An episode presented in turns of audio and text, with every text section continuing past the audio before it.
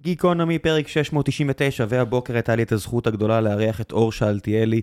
אור הוא גיק של מים. דיברנו על משק המים בישראל, ועל מים בסין, ומי שתייה בטיבט, וברוסיה, ובשלל מקומות, ובגרמניה, ובשלל מקומות, אבל הרבה הרבה על ישראל ועל משק המים שלה.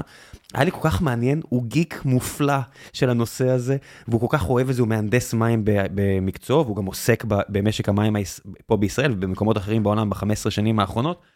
אז הוא גם ממש מבין על מה הוא מדבר.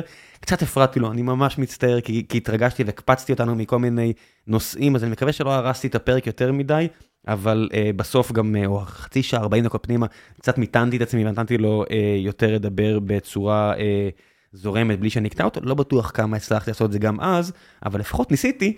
והיה לי כל כך מעניין, אני מקווה שלמרות ההופעות שלי גם לכם יהיה מעניין, ואני מבטיח שאני אנסה לשכנע אותו להגיע שוב לעוד פרק שבו אני אפריע הרבה פחות, כי הנושא הזה כל כך מעניין, למדתי כל כך הרבה דברים חדשים על כמה מורכב ו- וחשוב הנושא הזה, וכמה כל הפתרונות שאתם שומעים על מחירי המים ו- ועל חקלאות והכול, בסופו של דבר אין שחור ולבן, ושלא ימכרו לכם סיסמאות.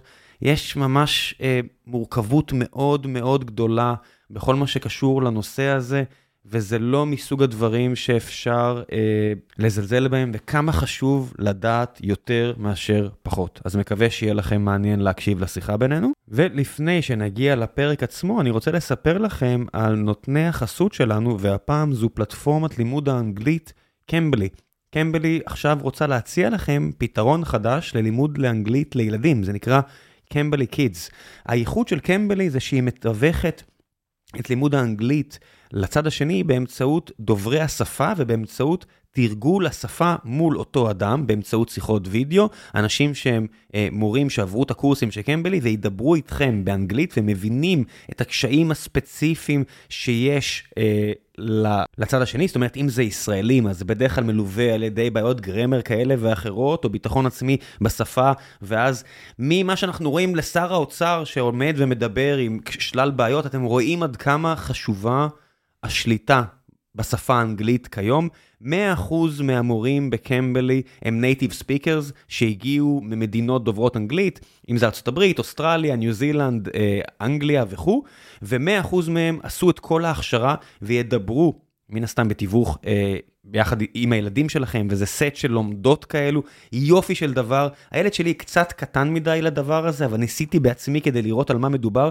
וזה אחלה פתרון. מן הסתם זה לא יתאים לכל הילדים, זה בדרך כלל נגיד גילאי 6-7 אה, ומעלה. תנסו, תראו, תראו אם זה יכול להתאים לילד שלכם, ואם אתם רואים שזה מתאים, אז תשתמשו בקוד הקופון גיקונומי קידס. אה, פשוט אני אשאיר לכם את, ה, את הלינק גם לזה, ותקבלו גם 40% הנחה על המוצר הזה, עם הפרומו קוד הספציפי הזה, ושזה אחלה הנחה, 40 אחוז, כנסו, תראו, אחד הדברים היותר מגניבים שאתם יכולים לעשות עם הילדים שלכם ועבורם, היכולת להשתפר ב- ב- בדיבור ובשיח באנגלית. ועכשיו, לפרק עם אור, מקווה שתהנו כמו שלי היה כיף, ושוב, מצטער שהפרעתי לו יותר מדי.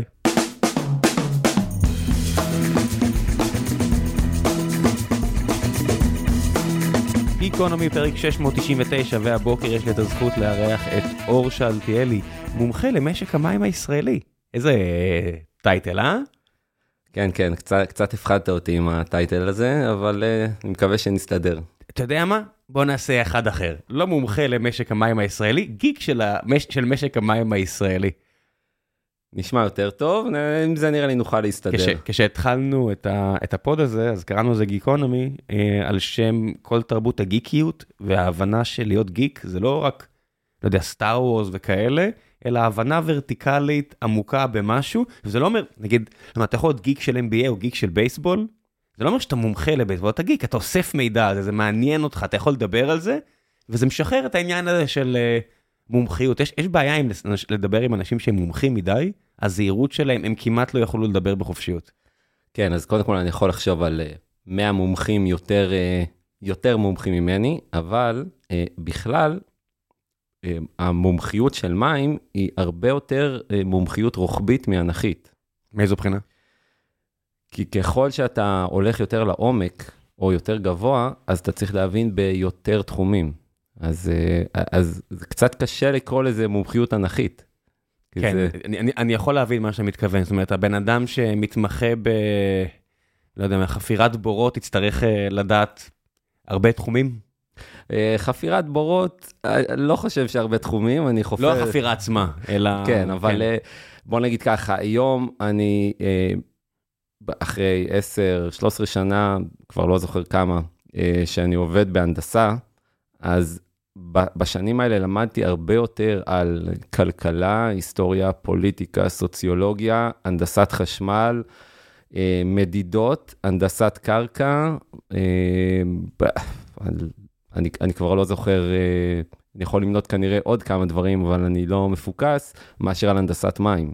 כן, אני, אני יכול להבין את זה לגמרי, כי בסופו של דבר מים זה, אתה יודע, יש הרבה אנשים שאומרים שבמאה ה-21 יהיה הפעם הראשונה שיהיה מלחמות על מים, אתה יודע, אם לא היו כבר, אתה יודע, אם אה, נגיד, לא יודע מה, אם רואנדה לא היה גם בגלל לחצים כאלה ואחרים, ואתה מסתכל למשל על, אה, למי שלא מכיר, לסין יש בעיית אה, מי שתייה מאוד חמורה, ויש להם, לא רחוק מהם יש 25% מכל המים המתוקים בעולם, זה נקרא ימת בייקול, ב- בייקל. בייקל ב- ברוסיה, באזור של מזרח רוסיה שיש בו מיליוני רוסים ספורים, 25% מהמים המתוקים בעולם, המון משאבים, וסין אחת ענקית עם מיליארד אנשים שרעבים מאוד למשאבים וצמאים מאוד למים, ואני מסתכל על זה ואני אומר, טוב, זה, לא יודע אם זה יהיה מלחמה, אבל זה בהחלט יהיה מתוח במאה הזאתי. אז זהו, אז אה, מדברים על זה המון, ואני כל הזמן אה, שומע את זה, כל הזמן- שואלים אותי, אה, דיברו על זה באו"ם, אני חושב, כבר בשנות ה-80 או ה-70, או בעצם זה נראה לי, הראשון היה בוטרוס ראלי, אה, שזה שנות ה-90, שהמלחמות הבאות יהיו על מים, ויש הרבה מאוד לחצים סביב זה, אבל דווקא ההיסטוריה מלמדת אותנו, שלמעשה, חוץ ממלחמה אחת, שגם ה... ה אה, התיעוד שלה זה איזושהי מגילה שנקראת הסתלת הנשרים אה, ממסופוטמיה ב-2500 לפני הספירה, זה המלחמה היחידה שהיא מלחמה על מים. כן, אנחנו יכולים להגיד כל- עכשיו מצרים ואתיופיה אולי יצאו לעוד אחת, אבל אתה רואה שהן לא ממהרות להילחם, אבל לפעול דיפלומטיה. אה, אז טוב, זה, זה אפשר לפתוח אה, כנושא נפרד, עוד רגע, את, את הסכר הזה של אתיופיה, אבל בכלל, אנחנו רואים ששיתוף פעולה, הוא אה, מביא, כמו, כמעט בכל דבר, אבל בדרך כלל בכל מה שקשור לסכסוכי מים, שיתוף פעולה מביא לתוצאות מאוד מאוד טובות, ומצליחים לשמור עליו גם בעיתות מלחמה. יש, יש לך את הדוגמה של פקיסטן והודו עם, אה, עם כל השיתוף פעולה סביב ההינדוס, אה, ישראל ירדן סביב הירמוך, הרבה לפני שהיה הסכם שלום. כן, פקיסטן לצורך העניין יריבה בנפש של הודו, שתי מעצמות גרעיניות, מלא צבא, ואתה רואה כמה, כמו סכר אסואן וכל מיני מקומות כאלה, פקיסטן מאוד בבעיה עם מים, שיטפונות לצורך העניין, ויש הרבה מאוד נקודות בפקיסטן של סכרים ששומרים על המים האלה במקומם, שאי אפשר לשחק איתם, זאת אומרת, זה, זה כמעט מקביל היום לנשק אטומי. זאת אומרת, הנזק או ההשפעה על האוכלוסייה האזרחית שתעשה אם תיגע במים של מדינה אחרת, זה איזה חציית קו אדום שכולם סוג של נזהרים ממנה. כן, אבל פקיסטן והודו במשך סכסוכים מאוד מאוד אה, גדולים סביב הגבול לאורך ההיסטוריה, חצי מלחמות או מלחמות, תלוי איך תקרא לזה, הוועדות מים המשיכו לעבוד. לתפקד. המשיכו לתפקד, המשיכו לעבוד. בעמק הירדן, החבר'ה מאגודת המים, עמק הירדן, הכירו את הירדנים הרבה לפני שהיה הסכם שלום, כי הם היו יורדים לנחל וקובעים ביחד את, ה, את הגובה של הסכר עם כמה שקים בירמוך. הדברים האלה הם, הם ידועים. יש... אבל היה בארץ, אה, בוא נגיד אצל שכנותינו מצפון, כן ניסיונות לייבש אותנו, או כן, כן היו פה מלחמות, אפילו פה בארץ, כן, יש- שהיו קשורות למשק המים הישראלי. יש מה שנקרא מלחמה על המים, אבל בעצם זה, זה כמה אירועים אה, בודדים של אה, אה, הפצצות סוריות, הפצצות ישראליות, אה, סביב שנות ה-50 וה-60. בעצם המוביל הארצי, התחילו, תכננו אותו מלכתחילה, מימי הרצל, ואז אה, רוטנברג ושמחה בלס, ושורה של מהנדסים אמריקאים. תכננו אותו בעצם מהגליל העליון. הוא היה אמור לזרום בגרביטציה, לא מהכנרת, ישירות מהגליל העליון. בשנות ה-50 גם התחילו לעבוד על זה. רגע, מ- מאיפה? מאיזה מקור מים, אם זה לא מהכנרת? מהירדן? מה, יש- כן, כן, ממקורות הירדן. איך אתה לוקח, תסביר לי כמהנדס מים, זאת אומרת, איך אתה יכול לקחת המון מים, כמו שהמוביל הארצי היה לאורך רוב שנותיה של ישראל, המקור מים העיקרי, נהר. מנהר? או נחל, זאת אומרת, איך, זאת אומרת, אני יכול לדמיין איך זה נראה ממקור מים גדול כמו הכנרת, איך עושים את זה מנחל? אתה לא צריך לדמיין, אתה יכול לנסוע היום לגשר בנות יעקב, יש שם את מצד עטרת, אתה מכיר את המצד הזה, מצד שהוא בעצם נחתך ברעידת אדמה, הוא זז, בעצם רואים בתוך המצד, רואים את רעידת האדמה, יש תזוזה של הקירות, משהו כמו מטר וחצי, זה מגניב בפני עצמו. אתה ממשיך קצת לתוך הירדן ההררי, ורואים שם את נקודת הפיצול. ישראל התחילה לעבוד, יצרה שם תעלת הטיה, פשוט תעלת הטיה, יש, יש סיכרון שמטה את המים מערבה, לתעלה מערבית. התחילו לעבוד על זה, עבדו על משהו כמו קילומטר, מהר, מהר, מהר, כדי לייצר עובדות בשטח, בתחילת שנות ה-50 כבר, ואז הלחץ הבינלאומי עצר אותנו, אבל התעלה עדיין שם, והיא בשימוש גם. יש שם, יש שם תחנה הידרואלקטרית. בסדר, אבל זה לא שימוש, אני אפילו קצת מכיר את מה שאתה נקודה שאתה מדבר עליה, אבל זה לא שימוש כמו המוביל הארצי. לא, זה, זה בדיוק אותו דבר. זה אותה כמות, אותו... זה יכולה להיות אותה כמות, כן. היום זה זורם, זה זורם מעט, כי זה מה שהחליטו שיזרום. בעצם זה זורם היום בתעלה הזאת בשביל להפעיל תחנה הידרואלקטרית של, אם אני זוכר נכון, בין שלושה לשישה קוב שנייה, אבל אני לא זוכר נכון, ובטח מי שאמר לי את המספר, אמר לי שאם אני, אני אגיד אותו, אז הוא יהרוג אותי.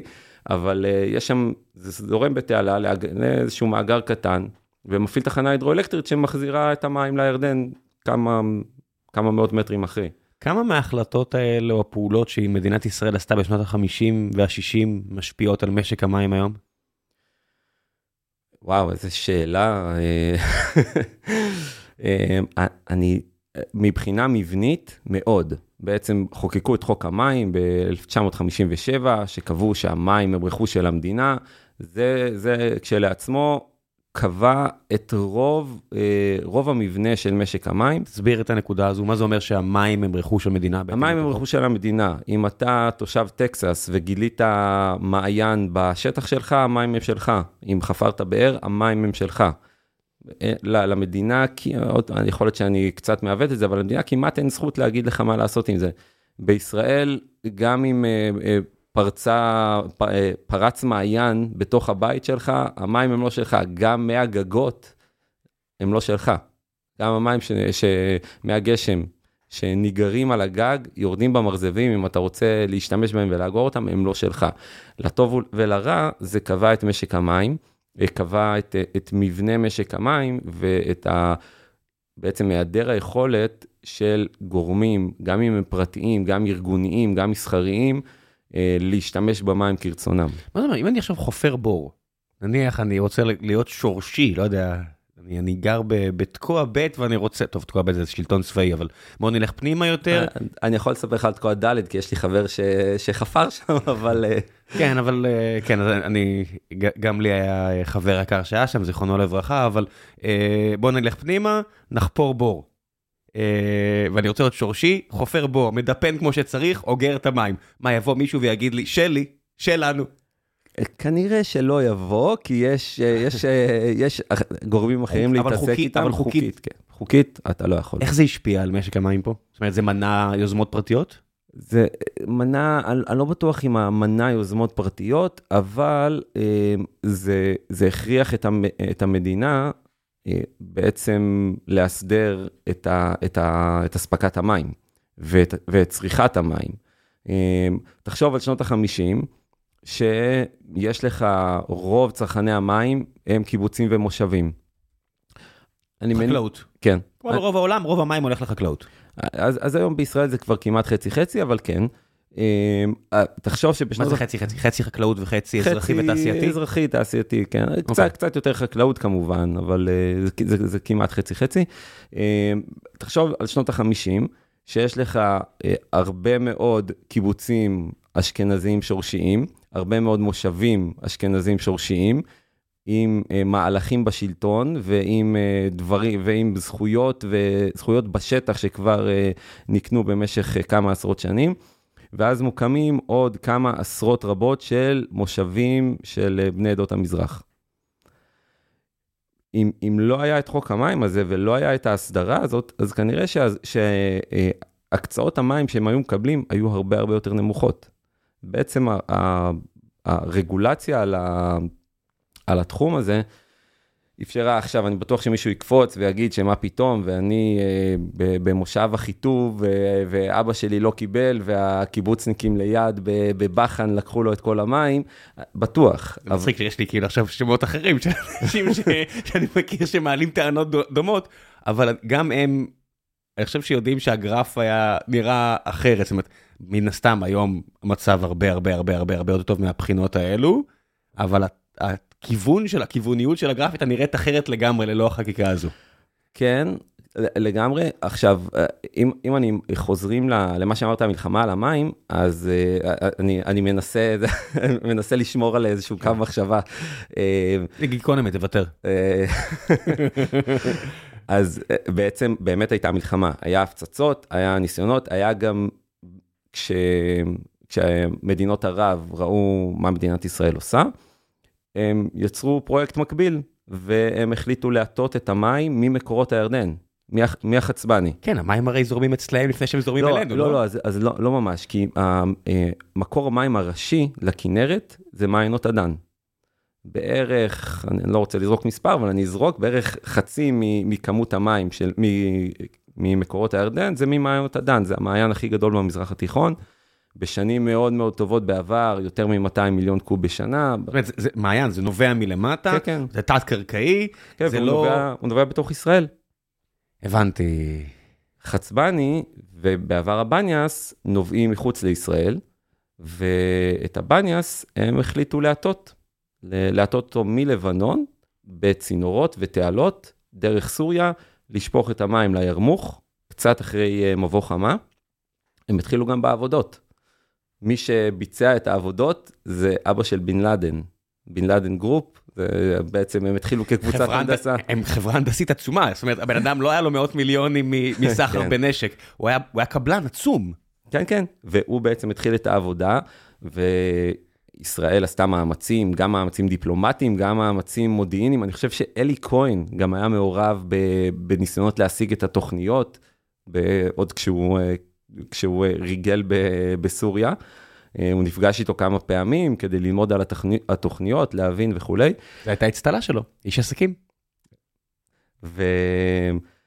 וזה עכשיו, תוך כדי כל המלחמה הזאת על המים, אז היה כמה אירועים צבאיים, היה הפגזות והיה יריות, אבל זה לא התפתח אף, אף פעם למלחמה.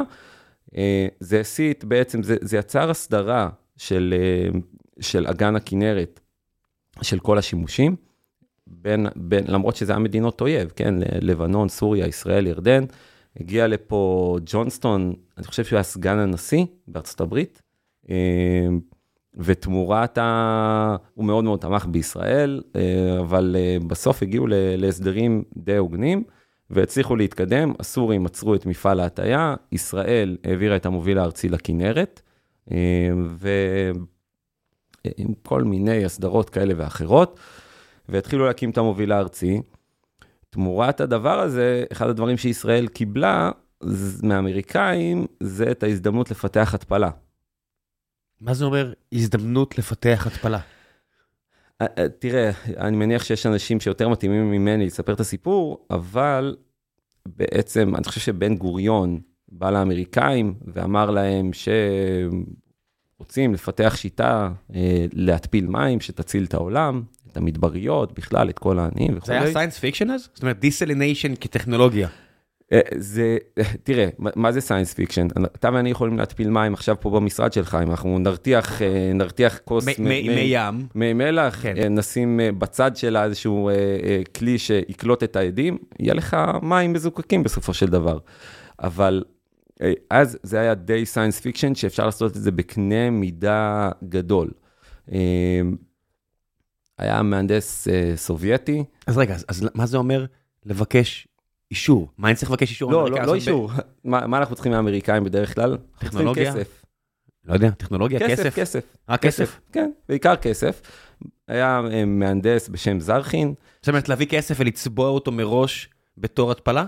לא, ב- כן, בתור פיתוח שיטות. Uh, כן, זה, אני אגיד לך למה אני חושב שזה עקום. זה בסוף, למדינת ישראל, גם אז יש תקציב יחסית גדול, בעצם העובדה שאנחנו צריכים לבקש איזשהו מערוף מהאמריקאים בשביל עוד אקסטרה כסף כדי לצבוע אותו רק לפרויקט הזה, זה... זה... כן, אבל תחשוב שמד, שמדינת ישראל כנראה, אה, הקימה את המוביל הארצי באותן שנים, הוציאה כנראה את אחת ההוצאות הכי גדולות שהיה לה אי פעם, על מים, אז עכשיו עוד לבוא ולהביא עוד כסף למים, אז זה, זה יכול להיות, אה, אתה יודע... לא, לא, ברור, אנחנו, זה מדובר על תקופה שבה בן גוריון מסכן את כל המורשת הפוליטית שלו והולך לבקש כסף מגרמניה, שרק עשור לפני כן אה, סוגרת את השערים של אושוויץ, סוגרת את, את הצינור הגז שם, או סוגרים לה.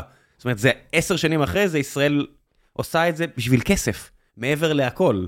כן, פה לא מדובר בהרבה כסף, כנראה שזה גם היה תמיכה טכנולוגית. לא היה הרבה כסף נקודה, צריך להגיד. לא, אה, כנראה שגם היה תמיכה טכנולוגית עם, עם uh, כמה מדענים מארצות הברית.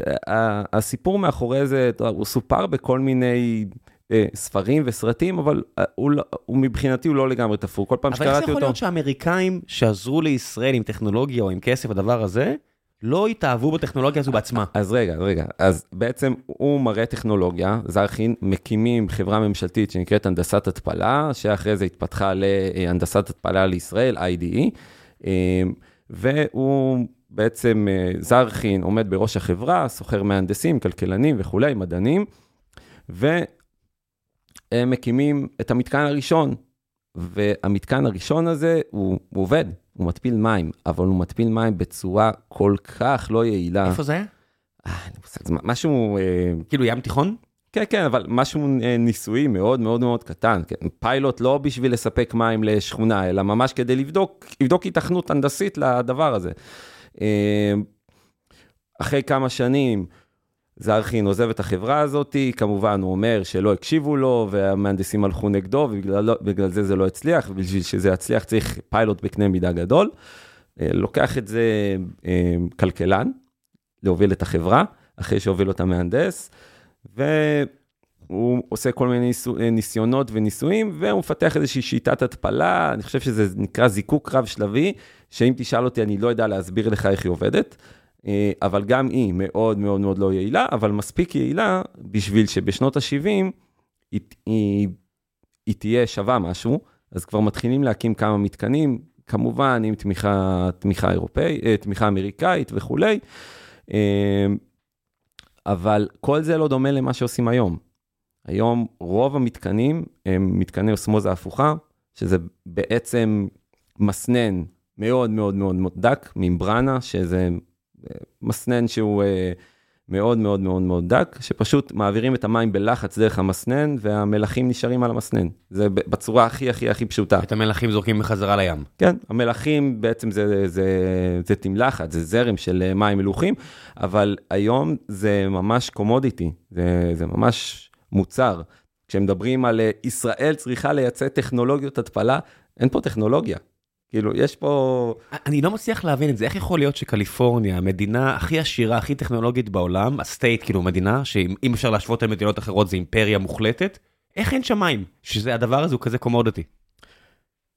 אז תראה, כל מערב ארה"ב, בעצם אספקת המים אליו, אה, היא נבנתה על סכרים ותעלות. בתחילת המאה שעברה הוקם גוף שנקרא USBR, שה... אה, נראה לי שזה לשכת השיקום, זה תרגום גרוע מאוד, אבל זה איזשהו גוף ממשלתי שהוקם בשביל לפתח את המים במערב. והוא פיתח המון המון סכרים, תעלות השקיה, תעלות הולכת מים אה, למי שתייה, אבל בעיקר למערכות ההשקיה, ו- ועל זה נבנו כל השנים. אוקיי, okay, סבבה. עכשיו חסר מים, אה, למה אין מפעל... אה, פשוט כי לוקח זמן להקים את זה. לוקח זמן להקים, אני מניח שאתה יודע, תוך כמה שנים... יהיה. Yeah. תוך כמה שנים יהיה, אבל אתה מדבר איתי על, אה, על התפלה? בישראל אתה רגיל לראות טפטפות, נכון? טפטפות, במקרה הכי גרוע, קבנוע. זה רגיל, גדלתי ליד חצרים, כן. במקרה הכי גרוע, קבנוע, נכון? קבנוע זה כאילו משהו לא יעיל. בקליפורניה, יותר מ-50% מההשקיה היא בהצפה. קליפורניה, הכלכלה כנראה הכי מתקדמת בעולם. כן. אני, אני לא, לא הייתי שם אף פעם, אשתי חזרה לפני כמה חודשים מכנס של טכנולוגיות חקלאיות בקליפורניה. אז, אבל מהנתונים שאני מכיר, יותר מ-50% מההשקיה בקליפורניה היא בהצפה.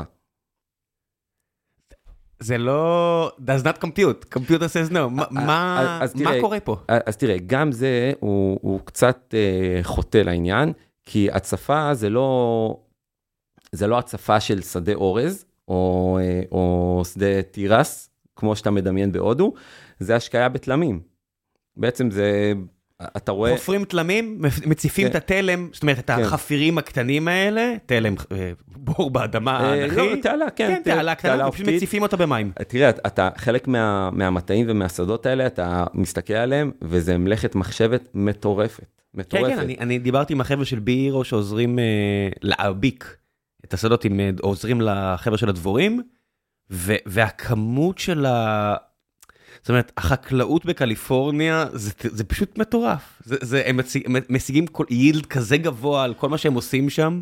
זה, זה גם יעיל וגם שליטה על כמה מהגידולים, אה, שקדים, אני חושב שגם גם תמרים, אתה חושב שישראל היא מעצמת תמרים, ישראל היא כלום שום בתמרים. דבר בחקלאות אנחנו לא מעצמה. בוא, אה, אז, אז יפה, אז טוב שסגרנו את זה עכשיו, לא, לא צריך לדבר על זה בהמשך. שום כי- דבר שקשור לחקלאות אנחנו לא מעצמה, זאת אומרת, אתה, רואה, מדינות כמו מרוקו יעקפו אותנו, עוקפות אותנו לא, לא, בהרבה בסיבוב. כל המדינות האלה, מרוקו, עיראק, מצרים, מגדלות כבר עשרות שנים הרבה יותר תמרים מאיתנו. פשוט הצריכה לנפש היא כל כך גדולה שהם לא יצאו. פשוט מאוד. עכשיו, מה שהם עשו בעשור, עשור וחצי האחרונים, הם גם נטעו עוד המון תמרים, ו- וגם שיפרו את היכולות שלהם. שיפרו את יכולות יש פה הגידול. איזה 6,000 חקלאים בכל המדינה הזאת, משהו כזה, בוא. אה, תראה, זה, זה, זה, זה מספר זעום והגיל הממוצע שלהם הוא איזה 60 ומשהו. וואי, קשה פה בגיקונומי, אה? אי אפשר כן. לשמור על קו מחשבה לא, אני יודע, אני. יודע, אני יודע, זה קשה. זה אה, מאתגר מאוד. תראה, יש, איך אתה מודד חקלאים? יש בערך פחות מ-100 אלף מועסקים בחקלאות, אני מניח משהו כמו 80 אלף, וזה בטח גם פחות מזה, משהו כמו מחצית מהם ישראלים. כשאתה אומר 6,000 חקלאים, אתה מתכוון אולי יותר למי שיש לו נחלה. בוודאי. אה, עכשיו, איך אתה מודד אה, קיבוץ, את קיבוץ חצרים שיש לו חקלאות, כן. כל החברים הם אה, חקלאים, כי הם בעלי הנחלה, אני לא יודע איך למדוד את זה. אבל זה לא הרבה, הנקודה היא שזה לא הרבה. זה לא הרבה, התנאים הטבעיים פה לרוב הגידולים הם, הם לא טובים, אה, מבחינת אה, קרקע, מליחות מים וכולי וכולי וכולי, אה, אבל אם אנחנו חוזרים לת- לתמרים, אז תחשוב שבמרוקו, בעיראק, גם יש תנאים אה, שהם לרוב יותר טובים, וגם מסורתית, יש הרבה הרבה הרבה יותר שטחים, והצריכה לנפש שם הייתה מאוד מאוד גבוהה, אז הם השתמשו בהכל. בשני העשורים האחרונים הם גם שיפרו מאוד מאוד מאוד את יכולות הגידול, הרבה, גם חלקן, מי שיכלה אה, בעזרת מדריכי גידול ישראלים, ו, וגם נטעו הרבה יותר, והיום הם כבר אה, מייצאות. עכשיו, קליפורניה היא כבר שנים מייצאת תמרים מאוד גדולה, אבל, אבל זה לא רק זה, יש שם פשוט כמה וכמה גידולים שהם פשוט שולטים בשוק העולמי. כן, לעניות דעתי זה מה- גם האדמה פורייה בצורה יוצאת דופן, בסוף אתה צריך... אה, אה, יש, יש אזורים ויש אזורים, זה מדינה, זה מדינה היא גדולה. גדולה פי 20, זאת אומרת, לעניות דעתי ישראל היא כ-22-23 אלף קילומטר רבוע, וקליפורניה כ-400 אלף, זאת אומרת פי 20 או משהו כזה. כן, ומתוך בישראל כמעט חצי זה מדבר. אזור שקשה מאוד ל- לעשות איתו משהו. אה, כן, עכשיו, ד- דווקא תמרים זה סוג הגידולים שהוא אה, מאוד מאוד עמיד, הוא מאוד מאוד מאוד טוב, אם אנחנו מסתכלים קדימה על אה, אה, מקורות מים מדלדלים ואיכויות מים יותר גרועות, אז דווקא אה, תמרים אוהבים מים גרועים. הם אוהב, פשוט טוב להם. מה ההגדרה של מים גרועים? מים מלוחים עם uh, הרבה עומס אורגני, כמובן שאי אפשר להשקות אותם בביוב, אבל uh, uh, האזורים שבהם מגדלים תמרים, זה מעמק המעיינות, בקעת בית שאן, אני, אני חייב להגיד בקעת בית שאן, כי ככה קוראים לזה אצלי בבית. אחוז. וזה כמעט הכי צפוני, קצת עמק הירדן, ככל שיורדים דרומה, אז אה, איכות הגידול יותר טובה. זאת אומרת, אני נוסע על כביש 90, כן. אז אני מתחיל למעלה שמה, אה, נניח אני עושה את כל הרשות הפלסטינית, אז אני רואה את- מלמעלה את את- בצד שלהם את כל העצי אה, תמרים היפים האלה, יורד דרומה, זה הולך ומשתפר? כן, מהכנרת, אני יורד עד כן, לירושלים, נוסע על. כל כביש 90, ממשיך לים המלח, אתה רואה הרי עצי תמרים מצד, כאילו, מהצד מהצד השני, לאורך כל הדרך, פחות או נכון, יותר. נכון, אז נכון. אתה אומר שזה הולך ומשתפר? זה איכות הגידול, איכות התמר הולכת ומשתפרת, יש לה מג'ול, שזה התמר שכולם אה, אוהבים לקנות, זה התמר שכולם אוהבים לקנות, אז אה, הוא הכי יקר, וזה בעיקר מה שמגדלים. אה, יש איזושהי תופעה של שלפוחיות, ככל שיורדים דרומה, איכות התמר משתפרת. עכשיו, אנחנו ממשיכים דרומה, ים המלח, ערבה תיכונה, ערבה דרומית וכולי. בכל האזורים האלה, המים הם מים מליחים מאוד, משהו בין 600, 600 מיליגרם כלור בצפון, בעמק המעיינות, מגיעים ל-4,000 כלור, ויכול להיות שאפילו יותר. יש חקלאים שאוהבים לאתגר את העצים שלהם, וזה פשוט גידול שטוב לו, טוב לו המים האלה. אז יש פה איזשהו ווין ווין. וואו, אני, אני מה לא זוכר. החסם? אני רוצה לחזור שנייה למה שאמרת על ההתפלה, שזה בעצם קומודיטי. מה, מה בעצם החסם פה? רק האנרגיה? רק העלויות של החשמל? העלויות של החשמל הן גבוהות, בערך כל קוב מים אתה משתמש, ב, תלוי במתקן, בין שלושה וחצי לחמישה וחצי קילוואט שעה. תעשה את החשבון, זה, זה כמו להפעיל את, ה, את הדוד, משהו כמו שעה וחצי, שעה וחצי, שעתיים. יש כמובן את, ה, את התמלחת, אתה מחזיר לים, אם, אם, אתה, שואב, אם אתה שואב משהו כמו, כל קוב שאתה שואב מהים, אתה מתפיל חצי קוב, ואתה מחזיר חצי קוב שהוא פי שתיים יותר מלוח. עכשיו, זה כמובן לא טוב לסביבה הימית, זה לא נורא. כי כשאתה מסתכל על הים התיכון, על הגודל שלו, אנחנו בתור ישראלים תמיד אוהבים להסתכל ולחשוב שאנחנו כל כך גדולים, אבל ההשפעה שלנו היא מאוד מאוד מאוד קטנה ביחס לנפח הים. אני בטוח שכמה אקולוגים יקפצו עליי, אבל ההשפעה היא זניחה. זה בעיקר, בעיקר, בעיקר אנרגיה ושטח חוף. כל מתקן כזה, הוא דורש שטח חוף. עכשיו מתחילים להקים מתקן בגליל המערבי. עשר שנים רבו על איפה ימוקם המתקן. עשר שנים של קמפיינים ומאבקים ומשפטים ודיונים, בסוף הוא קם מאחורי, ש... מאחורי בסיס שרגא. אבל זה, זה אחד, עכשיו, למה זה בעצם צורך כל כך הרבה אנרגיה? כי השיטה שמשתמשים בה היום, ב, בכל המתקנים בישראל וברוב המתקנים בעולם, דיברנו עליה, אוסמוזה הפוכה, אתה בעצם צריך ללחוץ את המים דרך מסנן מאוד מאוד מאוד דק. כמה ללחוץ? צריך להרים את הלחץ של המים לבין 60 ל-80 בר. זה כמו להרים את המים לגובה של 800 מטר, פחות או יותר. אז תחשוב שכל כל קוב של מים שאתה רוצה להתפיל, שאבת אותו לגובה 800 מטר, העברת אותו דרך המתקן, ורק אז אתה מתחיל, אתה יכול לשחרר אותו למערכת הארצית. זאת אומרת, שאני שומע, נגיד על מדינות כמו סוריה, שיש להם לחקלאים שלהם בעיה עצומה של מים, כמו שגם החקלאים פה לא הכי קל להם מן הסתם. זה רק בעיה של כסף? זאת אומרת, בהינתן אה, לא המון כסף, אנחנו נפתור את הבעיה הזאת עבורם? כן, תראה, כמובן שאם אתה פורס על כל החוף סדרה בלתי נגמרת של מתקני התפלה, אז, אז כמות הזיהום היא כבר הרבה הרבה יותר משמעותית. היום יש חמישה מתקנים בישראל, מתחילים לבנות עוד שניים. זה לא, זה עוד לא עומס. הזיהום זה הגדלת המליחות. כן, בעיקר. וזה באמת, זאת אומרת, כמה אחוז ממשק המים היום, הישראלי לצורך העניין, זה התפל... זו התפלה? מקורה בהתפלה? תראה, היום בישראל משתמשים במשהו כמו 2.2 מיליארד קוב מים בשנה, מתוך זה בין 600 ל-700 זה התפלה, 600-700 מיליון. שליש. כן, זה שליש, אבל אם אתה מסתכל על מי השתייה, אז uh, מי הש... uh, בעצם המים הביתיים, אז זה כבר הרבה יותר, כי זה, המים הביתיים, אם אני זוכר נכון, זה בין 900 למיליון, uh, וכל השאר זה חקלאות. אז זה כבר חלק מאוד מאוד מאוד משמעותי ממי השתייה, לדעתי זה אפילו יותר ממה שאמרתי. מאיפה מגיע היתרה, אותה עוד 1.3 ו-1.4 מיליארד קוב מים? אז יש לנו קידוחים.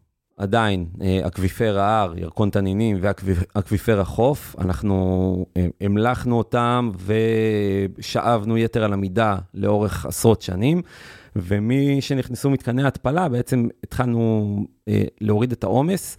היום לדעתי הם כבר חזרו, אני חושב שהם חזרו למפלסים של אמצע שנות ה-90. היי hey, חבר'ה, לפני שנחזור לפרק הזה עם אור, אני מקווה שאתם נהנים. אני רוצה לספר לכם על נותני החסות שלנו, והפעם זו חברת קמבלי, פלטפורמת לימוד האנגלית קמבלי, שרוצה להציע לכם מוצר חדש שנקרא קמבלי קידס. קמבלי קידס מלמד ילדים מגילאי 6-7 ואילך להשתפר בכל מה שקשור לאנגלית המדוברת שלהם, ליכולת בשליטה בדקדוק, בגרמר ובחוקים כאלה ואחרים שקשורים לשפה האנגלית. 100% מהמר, מהמורים שידברו עם, עם הילדים, זה הכל באמצעות שיחות וידאו, בלייב, אז 100% מהמורים מגיעים ממדינות שהן דוברות אנגלית, הם שומרים על כל מה שקשור לבטיחות, כי עם ילדים זה אותי אישית מאוד הדאיג, אז נכנסתי, ראיתי את החוויה, חוויה מאוד מאוד מעניינת, הילד שלי עדיין קצת קטן מדי עבורה, וזה פחות התאים לו, אבל אם זה יתאים לילדים שלכם, אז יש גם הנחה. קוד הקופון גיקונומי קידס, גם, יש גם לינק, יביא לכם 40% הנחה. אז זה יופי של מבצע. אם מתאים, זה פצצה של דבר. נסו, תראו, תראו אם מתאים, והמון בהצלחה. ועכשיו, בחזרה לגיקונומי 699, מקווה שאתם נהנים. שהיו מפלסים יחסית סבירים. איך זה חוזר? זאת אומרת, המים מתחת לקרקע. זה, זה, זה עניין של יורד גשם, יורד, המים מחלחלים? כן, כן, יורד גשם, okay. אוקיי. מילוי חוזר. מה שעשינו לפני מתקני התפלה, בעצם שאבנו יותר ממה שנכנס. הבנתי, ועכשיו, ואז, ואז במשך כמה שנים בגלל ההתפלה המאזן הוא חיובי? המאזן הוא חיובי, לדעתי, אם, הפעם האחרונה שבדקתי, המפלסים גם באקוויפר החוף, גם באקוויפר ההר, אה, הוא נקרא ירקון תנינים, כי בעצם הוא נובע בשני מעיינות, מעיינות הירקון ומעיינות תנינים. אבל אה, הוא אקוויפר ההר, כל, רוב המים הם אה, מגיעים משדרת ההר. וזה בעצם משפיע על כל מקורות המים העיליים שיש לנו, זאת אומרת, בגלל שהיה מאזן שלילי, אז יש פחות מים תת-קרקעיים, יש פחות לחץ על הנביעה, ואז המעיינות הרבה יותר חלשים? יש פחות מים במעיינות, ויש גם פחות מים בקידוחים. פחות בעצם, מים נקודה. כן, הקידוחים הם בעצם פתיחת עין, קדחת והגעת למי התהום. מעיינות זה בעצם מקום שבו מי התהום פוגשים את, אה, פוגשים את אה, פני הקרקע. מגניב, אז זה טוב לדעת שזאת אומרת, לא משנה מה עשינו לארץ הזו, תן עכשיו כמה עשרות שנים שתעזוב אותה. אז לא בדיוק, כי מבחינת מליחות, אני עוד לא, הנתונים האחרונים שראיתי לא מראים ש, שהצלחנו לחזור לנתוני מליחות סבירים של 97, מבחינת מפלסים כן. ו... למה בעצם? הרי יורד מים מגשם, המים הם מים מתוקים, המים האלה יורדים למטה לאקוויפרים דרך כל החריצים בסלעים, למה שהמליחות לא תתאזן? אז באקוויפר ההר זה, זה יותר קל, באקוויפר החוף, בגלל שיש לנו מגע עם הים, יש... אה, אה, הבנתי. מה שנקרא פן הביני, זה איזושהי שכבה שהיא אה, שומרת בין, בין המים התת-קרקעיים המלוחים שמגיעים מהים למים המתוקים שמגיעים מהיבשה. וככל שיש לך פחות מים מתוקים באקוויפר, הים רוצה להיכנס פנימה, לאט לאט הוא מחלחל. את זה אני לא יודע, אני גם אני לא, לא מכיר את התחום הזה על בוריו, אז אני לא יודע אם, אם אפשר באמת להחזיר את המצב אחורה, אה, אבל, אבל בטוח שאנחנו במקום יותר טוב ממה שהיינו לפני 20 שנה. זאת אומרת, היום רן, קוראים לה רננה רז? הרקדנית שהייתה בישראל מתייבשת. אה, כן, כן. וואו, כן. אני חושב שאני לא, מקווה שאני לא מביא את השם שלה, אז זהו, כבר לא צריך אותה יותר? זאת אומרת... תראה, מה זה לא צריך אותה יותר? אם כל קוב מים שאתה, שאתה שותה בבית, עולה עוד לפני... חמישה קילוואט. עולה חמישה קילוואט, יש לזה מחיר גדול. כן, סביבתי. בסוף אנחנו עדיין שורפים פה גז ופחם אה, בשביל להכין את זה. גם סביבתי וגם כספי. כן, אה, זה הולך ביחד. בסופו של דבר זה... כן. זה, זה הכל הולך ביחד. אם, אם, אם זה היה עולה אפס, אז היינו מתנהגים אחרת, ואם זה היה עולה מיליון, היינו מתנהגים אחרת. מה לעשות, ככה זה. אה, זה, זה מסביר לי גם את השאלה שרציתי לשאול אותך, למה בעצם, אם לסין חסר מים, למה שהם לא יפתרו את זה עם, אה, עם מתקני התפלה אינסופיים? כי, כי יש להם גם בעיית חשמל. יש להם אולי בעיית חשמל, אבל יש להם בעיית קרקע, כי...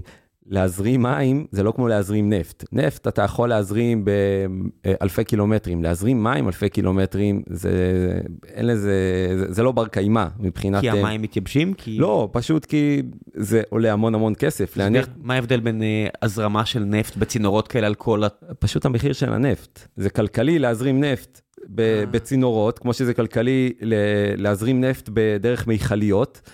מים שעולים בערך אלפית מנפט, זה לא כל כך כלכלי להזרים. עכשיו, סין היא מדינה ענקית, מזרח סין, מערב סין, אם אני זוכר נכון, יותר קרובה לתל אביב מאשר למזרח סין, אז תחשוב, אפשר להתפיל מים באוקיינוס. וזה מדהים, אתה יודע, מערב סין זה באזור מתחת לטיבט, שזה מקור המים המתוקים מהגדולים בעולם, אבל פשוט יש כל כך הרבה אנשים. זה, זה בעיות בסדר גודל כל כך שונה מישראל. ו- וגם יש שם אזורים מאוד יבשים דווקא באזור הזה. יש מדבריות, מה הכוונה? אנחנו, לא, זה, זה ליד המ- מהמדבר, גובי וכל האלה זה מהמדברים, מהמדבריות, אה, ליד, הכל יחסי, כן, כן. אלפי קילומטרים. אבל זו השכונה, אתה יודע. בסוף אתה מדבר על ההר הכי גבוה בעולם, ועל הרמה מהגב- מהגבוהות בעולם, והכי הרבה מים, ואתה יודע, זה הכל scale שאנחנו, אתה יודע, יש הרבה ישראלים יגידו, מה הבעיה? אם אנחנו פתרנו את זה, למה אתם לא יכולים לפתור את זה? בוא נייצא טכנולוגיות. כן, כל הדברים האלה, זה- זה יהירות של גם של חבר'ה שנגיד פה, אתה, אתה- פותר בעיה בחברה טכנולוגית, ואתה, ואתה 100 אנשים או 150 אנשים, ואתה אומר, זה עובד טוב, למה אתם במיקרוסופט לא מצליחים לעשות את זה טוב? אחי, ב-150 אלף אנשים זה יותר קשה מ-150 אנשים. כנ"ל בצבא, כנ"ל בטכנולוגיות, כנ"ל ב- בתשתיות, בהכל. ב- בכל דבר. אה, גם ב... ב- אני זוכר איזה קטע ב... בלימודי הנדסה, שאתה לומד על בטון, על החוזק של הבטון, אז מלמדים אותך, בעצם, אני לא יודע אם אתה מכיר את הביטויים, בית 30, בית 40, זה החוזק של הבטון.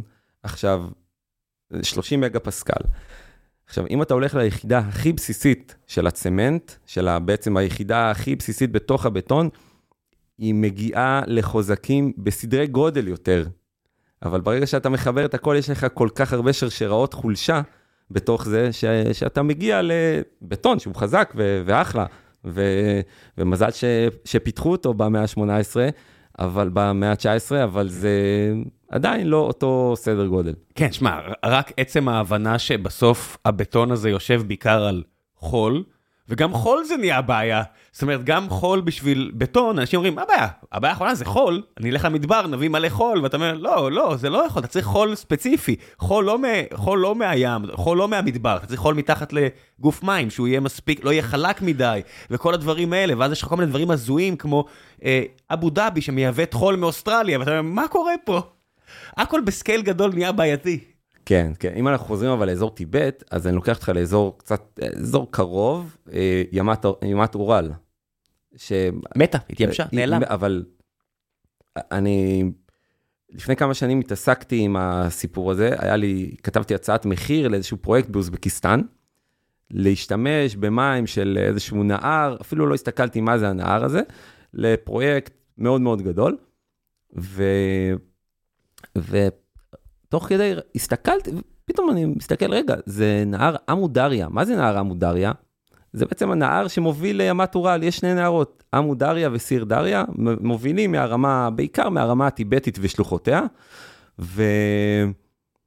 ואז הסתכלתי, רגע, ימת אורל מתייבשת, ואני פה הולך לתכנן פרויקט שהולך לקחת עוד עשרות מיליוני קוב מה, מהנהר הזה. איך זה כאילו... ו, ואז קצת קראתי על זה, והבנתי פשוט שזה זה רק, רק עניין של ניהול, רק עניין של רגולציה, וזה מחזיר אותך למה ש, מה ששאלת אותי על משק המים הישראלי, אז, וזה אפילו לא מאבק מים בינלאומי, זה היה החלטת מים פנימית סובייטית. פה שם? לא, שם שם, בימת אורל. ימת אורל היום זה לא מאבק בין, אז זה לא היה מאבק בינלאומי, היום זה כבר לא מדינה אחת ש...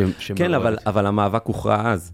כן. המאבק הוכרע אז. מדהים לראות בצילומי לוויין את הדבר הזה, שהיה פנינת טבע מטורפת לפני 50 שנה, ואז אתה רואה את הצמצום, צמצום, צמצום, שהיום זה נראה כמו שלולית, ברור שהשלולית הזאת היא עצומה עדיין, אבל... מעבר לפנינת טבע, זה היה... הייתה שם, המקום המים שלהם. הייתה, הייתה שם אנושות. כן. היה שם יישובים, היה שם אנשים שחיו סביב הדבר הזה, ו, והיום אין. ו, וזה לא משהו שאפשר להחזיר אחורה. לא בכמויות האלה.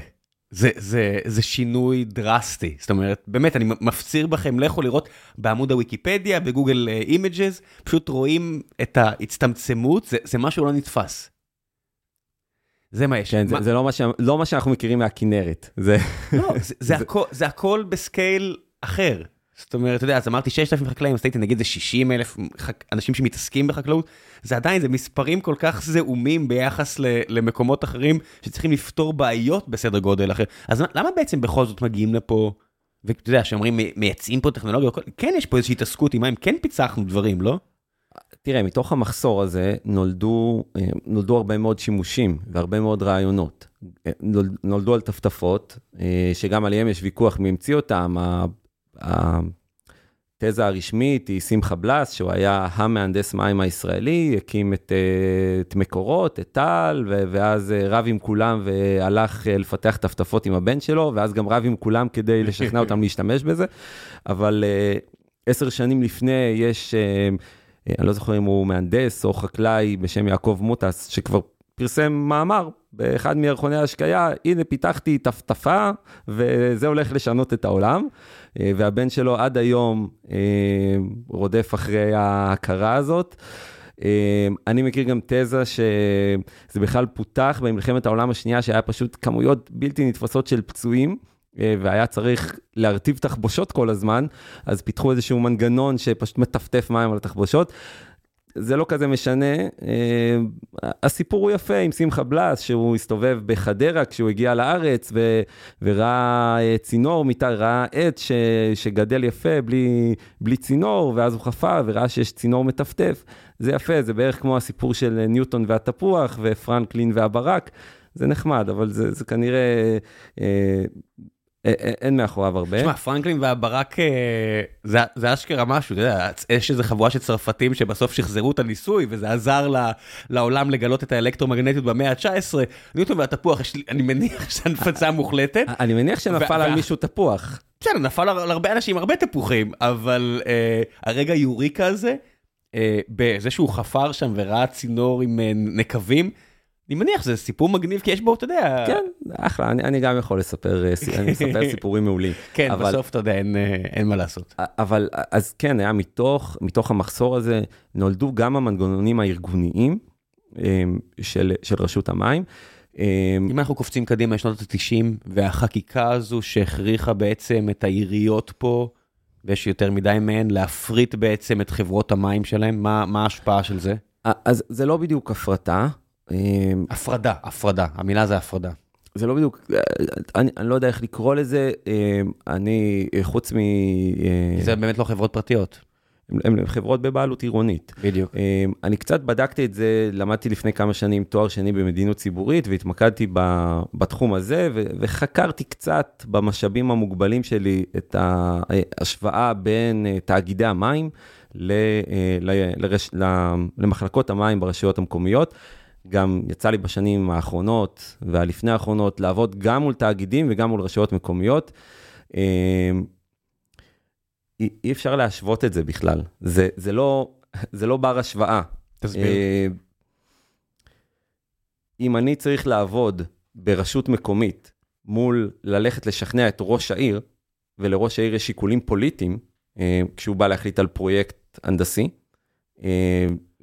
גם כשיש החלטות פעם בגדולות, אבל בתפעול היומיומי, זה שיש לך ניהול מקצועי ואמות מידה מקצועיות, ניהוליות וכולי, אה, זה, זה שינה לחלוטין את משק המים הישראלי.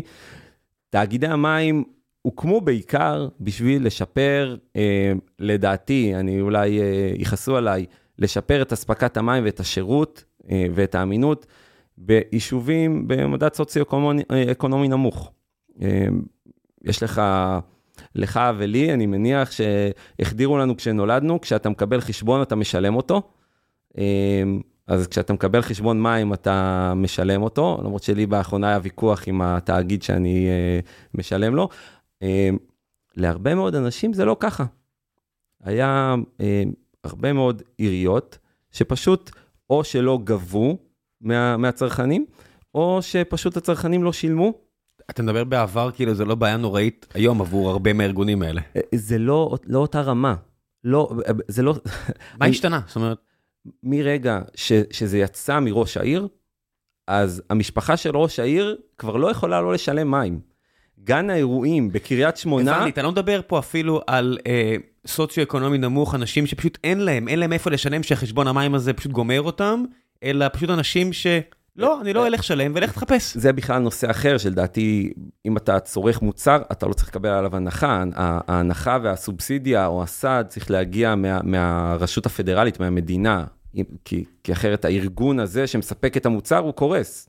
הוא, הוא, לא, הוא לא יכול לתפקד. כן, היכולת להגיד, אה, אני לא, אני, אני לא יכול למשפחה נזקקת היא, היא כמעט בלתי אפשרית, אבל המחשבה הציבורית על זה היא לא מתכנסת. לא, אבל... אתה יכול לעזור, אני אומר, לא. אתה יכול לעזור מרשויות אחרות, ממשלתיות, במקום כן. שהארגון עצמו. בכלל, כל, ההנחה במים, בחשמל, בארנונה, באלף ואחד דברים, אה, לי יש, בגלל המילואים, יש לי הנחה בארנונה. אתה יודע כמה, כמה חברים שלי בכלל לא מכירים את ההנחה הזאת, אני כל, כל פעם אני מספר את זה לאנשים כדי שילכו להוציא את ה... וזה גרושים, אבל... מתכנס, הכל מתכנס, אתה יודע, בסוף. אבל, אבל את, ה, את הסעד, אנחנו סוטים פה לגמרי מהנושא ובתחום ההתמחות לא, שלי, גיקונומי, מה פתאום? אבל, אה, אבל הסעד הזה, לא משנה למי, הוא צריך להגיע מהרשות הפדרלית כסעד אחד אחיד, לא לכל מוצר בפני עצמו, כי גם, גם למי שמגיע לו את זה, הרבה יותר קל לו לקבל את זה פעם אחת ממקום אחד ולא ללכת לכל גוף ולהוציא ממנו. אבל... אה, חז- חזרנו לעניין הזה של עד שנות ה-90. קריית שמונה. כן. אה, עד שהיה תאגיד מים, אחוז הגבייה היה באזור ה-60, יכול להיות שאני קצת מתבלבל, כמה שנים אחרי שנכנס התאגיד, הוא עלה למעל 90. אני לא מדבר על רשויות ערביות, שבחלקם זה היה 20 אחוז. עכשיו, זה, זה, איך זה יכול להיות שזה משתנה? זאת אומרת, יש תאגיד מים עכשיו ברשות ערבית, מה מה השתנה? זאת אומרת, יש עליו כבר חובות, חוק- אה, אה, חלות עליו חובות חוקיות. אה, הוא פשוט יפשוט את לא- הרגל הוא, אחרת. הוא לא, לא, הוא גם, הוא גם לא מחויב יותר לתושבים. הוא לא מחויב, אה, קצת, אה, אני אחזור על עצמי, הוא מחויב לתושבים, הוא צריך הוא לספק לא צריך מים, את הקול שלהם, בוא נגיד. הוא לא צריך את הקול שלהם. כן. ושמע, בקריית שמונה, אני כל פעם חוזר לזה. הגן אירועים הגדול של העיר היה רגיל שהוא לא משלם מים, כי הוא, אתה יודע, הוא, הוא הגן של העיר.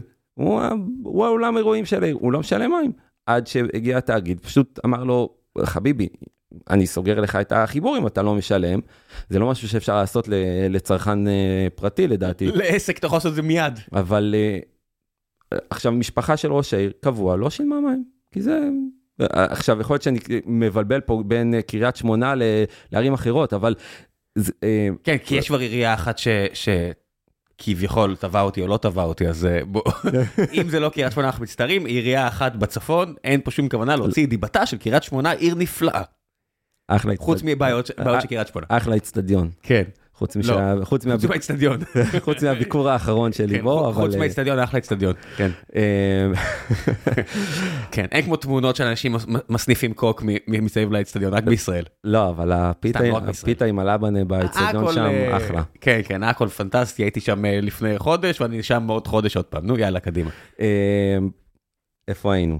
אה, משפחה בקריית שמונה, בגלל שהיה אה, שיקולים אה, מוניציפליים, אז כן. אה, שחיתות, מה, בוא אל- בוא נלך, לא נלך סחור סחור. אה, זה זה אפילו לא שחיתות. זה שחיתות. זה- זה- זה- זה נורמה. אני עכשיו- מבין, נורמה קלוקלת זה שחיתות. עכשיו תחשוב על זה שביישובים ערביים, בהרבה, בהרבה מהם, אחוז הגבייה היה עוד הרבה הרבה יותר נמוך. עכשיו נותנים להתבלבל, יש מושג שנקרא פחת מים. כשאומרים פחת מים, גם למהנדסי מים, זה נשמע כמו דליפות. פחת מים הוא כולל בתוכו את כל המים שלא הצלחת לגבות עבורם כסף. זה אומר גם, גם המים שדלפו בצינורות, אה, אני הנחתי שזה מים שיוצאים מהמקור ועד שהם מגיעים לברז. זאת אומרת, כמה שם הולך לאיבוד. זאת אומרת, אה, אז זה, זה גבייה? דליפות. פחת זה גם, זה גם מה שדלף וגם כל מה שלא גבית עליו כסף. אוקיי. עכשיו, אחלה אחלה דרך, זה דרך הרבה יותר טובה ממה שאני חשבתי, זה אה. כולל בעצם הכל. כן, ו... וזה בדרך כלל מה שבודקים. top line KPI נהדר, מי שמחפש כן. פה עכשיו נהדר. כן, דרך אגב, העבוד... המחקר גמר שלי היה על KPI ל... להשוואות בין, מים. אה, בין תאגידי לא, מים. זה, זה top line KPI מדהים, זה עונה על כל הקריטריונים של ניהול מוצר שאני יכול לחשוב עליהם. תיקח משהו ש, שכל שינוי בו לטובה או לרעה משליך על, על הכל, זאת אומרת, זה, זה מכל פרמטר זה אחלה top line KPI. כן, עכשיו, תחשוב שאם אם אחוז הגבייה בעיר מסוימת הוא 20, אז זה לא רק שלא גבית כסף ואתה לא יכול להתנהל ואתה לא יכול, אה, זה- אתה לא יכול לשלם למקורות, כי אתה צריך לשלם למקורות כסף על המים שאתה קונה מהם, ואתה צריך לשלם אה, לתחזוקה, אין לך על מה לשלם תחזוקה. אתה צריך לשלם ל- למתקן טיפול בשפכים שהתחברת אליו, על הטיפול. אתה רגע, לא יש יכול... הפרדה? מי מי אביבים בתל אביב זה גם הביוב.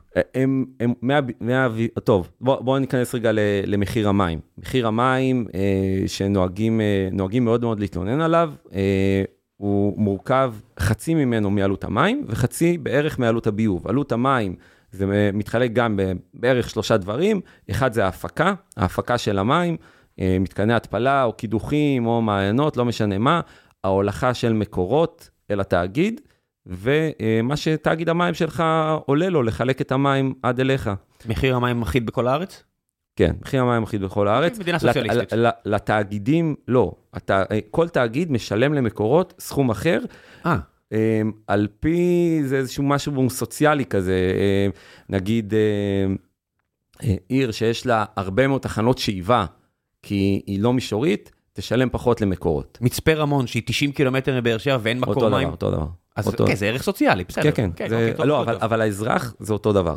בסדר. לא, עכשיו, אני אומר על התאגיד מים של מצפה רמון, שיש לו מעט תושבים ואין לו מקורות מים, אז גם אם, גם אם היו צריכים לשלם הרבה ואין להם ממי לגבות, אז אין מים. כן, ו- ובערך חצי זה הביוב, שהביוב מתחלק לאיסוף של הביוב בתוך העיר, שזה גם, גם צינורות, גם תחנות שאיבה לפעמים, הולכה של הביוב מהעיר עד למתקן, למתקן טיפול בשפכים, והטיפול בביוב במתקן טיפול בשפכים.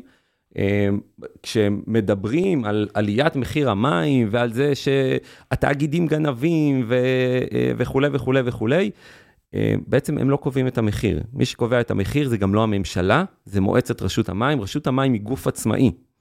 היא, היא, גוף עצמאי לחלוטין, זה לפני... גוף עצמאי, מישהו ממנה לו ראש. הסמכות אה, היחידה... בתיאוריה, בתיאוריה. הסמכות עצמה, היחידה למעשה האמיתית, כן, הם מפעילים הרבה מאוד לחצים פוליטיים ו- וכולי, בייחוד בשנים האחרונות ש- שמרכז הליכוד חזק במקורות, אז יש הרבה מאוד לחצים פוליטיים משרי הליכוד על, על רשות המים. כן. לחצים לעשות מה, להוריד מחיר? להעלות מחיר, מה- הלחצים? בעיקר להעביר, ג'ובים? בעיקר להעביר פרויקטים אה, מאגודות מים למקורות, או אה, כל מיני דברים בסגנון, אה, זה דברים שהם הם קצת יותר סבוכים, אבל אה, בעצם אה, שר המים, מה שהיום זה שר, שר האנרגיה והמים, היה לאיזושהי תקופה שר המים, בעצם הסמכות האמיתית היחידה שלו היא למנות את רשות המים ולמנות את הנציג שלו למועצת רשות המים. גדול. לא, אבל, אבל זה יש לך ענק. שר, יש לך משרד? זה, זה, זה, זה, זה, זה מצחיק שהוקם משרד לזה, זה- אבל זה, ה- המבנה הזה הוא מבנה מדהים, כי הוא בעצם שומר על גוף עצמאי. לא, זה, זה מדהים, אבל כמו שאתה אומר, איחדו את זה עם אנרגיה מגניב, זה הרבה יותר הגיוני בעיניי. אם אתה אומר שיש שר רק למים, וכל האחריות שלו היא למנות את האיש מקצוע, אז פחות, אתה יודע. אז זה אומר שרוב הזמן הוא הולך למסיבות של אנשים בהרצליה, או, או בר מצוות, ועושה פולישטיק. זה אני אומר, לא אתה. נקסט. לא, בשר אנרגיה, ברגע שאתה מעמיס על בן אדם עוד ועוד אחריות, הוא צריך לבחור כבר ארבעה אנשים, לא בן אדם אחד, ולנהל תקציב, או לא יודע מה, אז יש כבר, אתה יודע, זה כבר יותר הגיוני בעיניי, אני יודע. כן, וואו, אני, אני כבר לא, למרות המחברת שאמרתי לך שאני ארשום אמרתי, מדי כן, פעם, כן, אמרתי אין, לך. אין לי סיכוי. אה, לא, הבן אדם, זה 699 פעמים, זה אתה מגיע פה, אתה, אתה לא... הוא, הוא הבטיח לי שהוא יצ- יצליח לשמור פה על סדר, כי יש לו מחברת, והמחברת ממש, יש בה מלא מלל שם כתוב, אבל לא, זה, זה, זה הבאת אקדח למלחמה, למלחמה במטוסים, אז הסיכוי לשמור פה על קוהרנטיות ר- ירוד. רגע, אבל, אבל איפה היינו? אתה חייב להחזיר אותי לעניינים עכשיו. היינו פה במשק המים, ההפרדה, אמרנו שההפרדה בשנות אה, אז רגע, ה-90, דיברנו על, על, על, על כן. מחיר המים, כן. אה, מתקן טיפול בשפכים, מזה מורכב מחיר המים. אה, מה שדיברנו על זה שבעצם התאגידים לא קובעים, מועצת רשות המים קובעת, יש, יש, יש אה, בעצם נוסחה. מאז, אה, מאז שרשות המים היא אה, גוף עצמאי, מ-2007, וחוק התאגידים 2001, בעצם מחיר המים, הוא צריך לשקף את העלות האמיתית, שמשק המים יהיה משק סגור, שהממשלה לא תצטרך אה, בעצם להכניס עוד כסף. אז, וזה מאוד הגיוני, זה גם אחד הדברים שהם מאוד מאוד מאוד חשובים ואין בהרבה מדינות בעולם.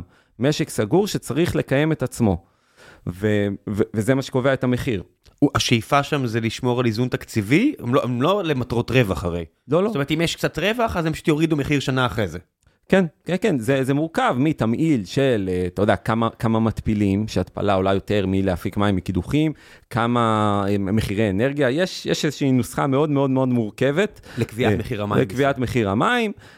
ברגע שמנסים להשפיע על זה פוליטית, ומנסים מאוד מאוד מאוד מאוד, או דרך סובסידיות למשפחות עם ילדים, או דרך סובסידיות כאלה ואחרות, זה מעוות את, ה, מעוות את המערכת, ו, וזה מתכון לכישלון. בטווח הקרוב, בינוני, רחוק, מה, מה שתבחר. יש שיגידו שגם אה, ל- לעודד אה, משפחות של שישה וחצי ילדים בלי יכולת השתכרות זה גם מתכון לכישלון, אבל אתה יודע, זה, זה בסוף מה שאתה אמרת זה רק אה, טפטוף מ- מהמקור, לעניות דעתי, אבל זה בסדר, דשתי ודנתי בזה מספיק. הלאה. עכשיו, אני חייב אבל להגיד משהו, אני, רוב עבודתי, אם לא, לא עם תאגידי מים ולא עם רשויות מקומיות, רוב עבודתי היא עם גופים חקלאיים. אז כמה פעמים שדיברתי על זה, או בטוויטר, או בכלל עם אנשים, אז הם האשימו אותי שאני לוביסט של התאגידים. אני בקושי עובד עם תאגידים. מה זה אומר לוביסט של תאגידים? מה זה לכל הרוחות אומר? זה לא- זה לא ארגון למטרות רווח. לא, באמת, מה הטענה? מה האיש... מה... אם אתה חייב להיות אמפתי לצד השני. שהתאגידים גונבים אותנו, לאיזו ואיזה- מטרה? הם לא מכניסים ו- לכיס. ואיזה הפרטה, ואיזה שליטה, וגורמים פרטיים, וזה צעד להעביר את זה להפרטה מלאה. אה, אז אני חייב להגיד, אה, אני בקושי עובד עם תאגידים, התאגידים שעבדתי איתם, עם רובם הסתכסכתי, אז... על אל- מה יש לך להסתכסך עם תאגיד מים? אה, לא, כמתכנן, אני לא יודע לשתוק, אה, ומתכנן שלא יודע לשתוק, זה לא טוב לאף אחד. אה, אז אני אומר את דעתי, ו- וזה לרוב לא לא נעים לשמוע. כי הם עושים טעויות? אתה לא מסכים איתם? בפרויקט הנדסי יש מלא טעויות, יש גם למתכנן, גם למזמין, גם למנהל למבצע, הפרויקט. כן. ל- הרבה מאוד למבצע, הוא בדרך כלל הכי פחות אשם, אבל מאשימים אותו. שני הגורמים, שני הגורמים הכי אשמים זה המבצע והמתכנן, והם לרוב הכי פחות אשמים. אה, אבל אז, אז נשים את זה בצד, אין לי באמת שום העדפה לתאגידים, אני עובד גם עם תאגידים, גם עם רשויות מים, אבל בעיקר עם אגודות מים חקלאיות, קצת עם מקורות, אה, אז באמת שאין לי, אין לי תעדוף, זה פשוט, אה, מה העבודה בעצם עם, אה, עם חקלאים? רוב, אה, לא רוב, אבל רוב המים החקלאיים בעצם, הם לא מסופקים על ידי מקורות. הם מסופקים על ידי אגודות מים אזוריות, בבעלות של, אה, של יישובים, של מושבים, קיבוצים. אה, חלקם הוקמו עוד לפני מקורות, עוד לפני קום המדינה, אגודת המים הראשונה לדעתי היא בעמק הירדן, אחרי זה בעמק חרוד. אז נגיד אני מסתכל על חוף הכרמל, שאם אתה רוצה שם אה, נחלה, וזה מצחיק שעדיין יש שם יישובים של אה, טוניסאים, יישובים של זה, זה כאילו ישראל שנות החמישים שם. אבל נגיד יש לך את המטע בננות שאתה מחויב לעשות שם אם קנית שם וילה, ועכשיו אתה צריך להשקות את המטע בננות שלך מתחת לעין עוד, לא יודע מה, ממי אתה משיג את המים? אז, אז שם במקרה יש אה, את אגודת המים חוף הכרמל, שהיא מנוהלת... היא, היא בבעלות של הקיבוצים והמושבים באזור. זה גוף שהוא הוא לא גוף ציבורי, הוא, אני יודע, משפטית בטח יגדירו את זה כגוף דו-מהותי, כי הוא, הוא למעשה גוף פרטי, אבל הוא פועל כמו גוף ציבורי, אוקיי. אמ, והוא, ברוב המים שהם מספקים שם זה מי קולחים, הם קונים את הקולחים ממתקני הטיפול בשפכים המתקני האזוריים. טיפול בשפכים הם פרטיים? הם, לא, הם, הם בבעלות התאגידים. בבעלות התאגידים, הרשויות, המועצות האזוריות, אז יש לי מועצה של הקיבוצים והמושבים שיש שם, עתלית, חוף הכרמל, whatever, כן. כל האלו ביחד, אה, אין עוד אין חוד. הם קונים את המים מארגונים של ערים גדולות יותר באזור, לא יודע מה, פרדיס, לא יודע מה יש לא, שם. אתה- יש, יש מתקן טיפול בשפכים אזורי, יש, שמי הוא- מי- יש לו כמה תורמים, זה יכול להיות עיר, זה יכול להיות אה, מועצה אזורית, זה יכול להיות... מה זה אה, תורמים? כמה בעלים? תור- תורמי שפכים, אני מתכוון. אה, הם תורמים- תורמים את ה... כן, הם זה- מביאים את הביוב. כן, הביוב מגיע לשם. תורמי השפכים הם אלה שמשלמים על התהליך, על תהליך הטיפול בשפכים. כי הם רוצים להיפטר כי מהשפכים. הם חייבים. זה הם הם- מחויבים? הם- הם- הם מרוויחים בסופו של דבר על המים שנמכרים? הם לא מרוויחים, זה, זה נמכר בעלות, אה, בעלות מאוד מאוד אה, אה, קטנה, ובעצם אגודת המים האזורית, היא מקבלת את המים בשער המתקן, ומחלקת אותו למאגרים. יש לה מערכת אזורית של, של אספקת, אספקת הקולחים למאגרים, כי אנחנו, מה לעשות, הולכים לשירותים כל השנה, לא רק בקיץ, ומשקים בעיקר בקיץ, אז צריך לאגור את המים בחורף ולהשתמש בהם בקיץ, ומהמאגרים האלה המים מסופקים בשאיבה לחקלאים. איכות המים הזו היא... זה- זה זה מים שאם אני אשתה אני אהיה חולה? אם אתה תשתה, אתה לא תהיה חולה, אם תיתן לבן שלך, זה יהיה פחות טוב, אני מניח. זאת אומרת, בן אדם בריא, כן, מבוגר, זה, זה, זה גם תלוי. יש, יש כל מיני ש- אה, רמות, יש אה, אה, רמה שניונית ויש רמה שלישונית היום בישראל. אה, רמה, הטיפול בשפכים הוא בעיקרו אה, טיפול מכני, קודם כל מזיזים, מסירים את כל המוצקים הגסים, אחרי זה יש איזשהו, יש טיפול ביולוגי, שבעצם אה, נותנים לחיידקים לאכול אחד את השני ולגדול, ואז אפשר, אה, אפשר שוב לשנן, לסנן או לשקע אותם. אה, ברמה הזאת זה נקרא טיפול שניוני. המקור, היית בפארק הזה של הוד השרון? לא. יש שם פארק נהדר שהם עשו, ממש מקום מרהיב, כל הכבוד לתאגיד המים שם שעשה את זה, ויש שם כזה אגם, שאני חושב שהוא הכל כן, קולחים. כן, הרוב ממי קולחים, כן. אם אם אבל- אני קופץ פנימה אני יכול? לא, לא, לא, לא. לא, אה, סליחה, את זה כדאי למחוק. אה, אני לא ממליץ, לא, לא, אני עזוב, צוחק. לא נמחק, נשאיר. אני לא ממליץ לאף אחד לקפוץ פנימה לאף מאגר, לא למאגר קולחים ולא למאגר אחר, היה לנו כבר עם זה כל מיני עניינים אה, ותביעות של אה, מאגרי מים שלא היה להם שלטים, ואנשים נכנסו ו... אה, וואי, זה, זה נראה לי סופר מפחיד, יש אחד כזה ביער יתיר, אה, לא רחוק מכרמית ומכל כן, היישובים שם, יש שם כזה מאגר מים. אני חושב שמישהו גם טבע שם, אני חושב שכלב טבע שם, אני זוכר, או משהו כזה. זה, זה מקומות שבגלל ש... זה נורא חלק, אין לך מה להיאחז. כן, אה, מה, אתה מדבר על מאגרים שהם מחופים בעיריות. נכון, אה, נכון. ועיריות פלסטיק, כן, זה, זה בלתי אפשרי. אה, זה ממש מפחיד, אה, מה שנקרא, אם אתם בני 18 מאזינים עכשיו, do not do it. לא, גם אם אתם בני 10, אל תעשו את זה, כי זה... לא היה מאזינים לנו עכשיו. כי זה במאגר, היום אני מתכנן את ה... אני מתכנן להרוס אותו ולבנות מאגר יותר גדול, אבל... איזה מהם? אני לא אגיד את השם, אבל איזשהו מאגר בגליל המערבי, שכמה ילדים מאבו סנאן, אני חושב, פשוט פרצו למאגר, ולא יודע אם פרצו, נכנסו למאגר, טבעו, אחד מהם אה, מת, והם הם טבעו את, אה, את בעלי המאגר. כי לא היה שילוט, כי לא היה פה, כי לא היה שם. כן, זה לא צחוק, זה מפחיד הדבר הזה. זה ממש, זה, זה מפחיד אה, מבחינה, מבחינת, אה, מבחינה פיזית, שיקרה משהו לאנשים, אני מפחיד כאבא. זה ו- לא- וזה, וזה מפחיד אותי כ, כמי שחתום על חלק מהדברים האלה. אה, מה אתה- מתכנן, מה אתה צריך לשים, אתה לא חושב על השלט, בוא. אז, אז כן, אז היום שאני בא לסיבוב במאגרים, אז אני בודק, רגע, יש, אה, יש שילוט כל אה, 50 או 200 מטר, אני לא זוכר, ואם הוא בשלוש שפות, עכשיו יותר מזה, ב- באחד המאגרים, אה, מישהו אמר לי שהיה שילוט בשל, בשלוש שפות, אבל מה שהיה כתוב בערבית היה סתם המצאה, לא היה כתוב אה, סכנת תביעה או משהו, סתם, אה, לא, לא בדקו את זה, לא נתנו למישהו ש- שיודע ערבית לקרוא את זה. נו באמת. אה, אני- באמת. אה, אז... לא, לא. מה? כן, כן, כן, כן, אני לא יודע. מה היה כתוב? לא יודע, חומוס משאושה, אין לי מושג, אבל... לא, נו. אני לא יודע מה היה כתוב. זה באמת תביעה אבל. אנחנו מסכימים שזה באמת... לא. שם לא קרה שום דבר עם השלט הזה, אבל זה משהו שאני בודק, ממש בודק כל מאגר שאני מגיע אליו. שם את הטלפון, Google Translate, בודק ש... לא, אה, לא, אני, אה, זה שיטה של מהנדסים, אה, תבדקו ש... הבנתי. אני אני כותב, מה- אה, מה- כותב, אתה אתה מבקש שמישהו ישים את כן. השם שלו על זה. בדיוק. כן. אז בעצם רוב המים, ב- רוב התשתיות העורקיות היום במדינת ישראל הם רובן תשתיות, רוב הצנרת היום במדינת ישראל בשטחים הפתוחים היא צנרת של אגודות מים. איך איכות המים נגיד שנייה ו... אה רגע אז אמרנו שנייה אמרת זה ש- אה, שניוני, כן. שלישוני, בטיפול שלישוני עושים עוד, עוד טיפול שזה אומר עוד סינון ברמה מאוד מאוד אה, גבוהה והחלרה, חיטוי. למה אני חוזר אחורה, יש לנו חוב אחד. התחלת לדבר על מחיר המים, אמרת דוג, דוגמאות ש, שהם בודקים, והם אה, זה חצי ביוב, חצי אה, שלושת המקורות. מחיר המים בישראל הוא גבוה, נמוך? זאת אומרת, חלק מהאישומים האלה, האשמות כלפי תאגידי המים. הוא, הוא בין לבין. יש, ב-OECD יש מדינות עם מחיר הרבה הרבה הרבה יותר גבוה, ויש יש כמה מדינות עם מחיר נמוך. כי הוא מסובסד? אה, כן. כן, כן, במדינות זה לא שאנחנו לא עושים משהו לא בסדר ולכן המחיר... לא. לא, לא, לא. פשוט לא. סבסוד. לא, לא, זה, זה פשוט, אה, פשוט סבסוד במ- במקומות אחרים. יש משהו שיש בישראל ואין במקומות אחרים, אה, שאצלנו הוא מאוד מאוד טריוויאלי, מודדים פה את המים. זה, זה נראה לנו טריוויאלי, יש לנו בבית מד מים כזה, ואפילו צריך אה, כל כמה שנים, צריך להחליף אותו, לקייל אותו.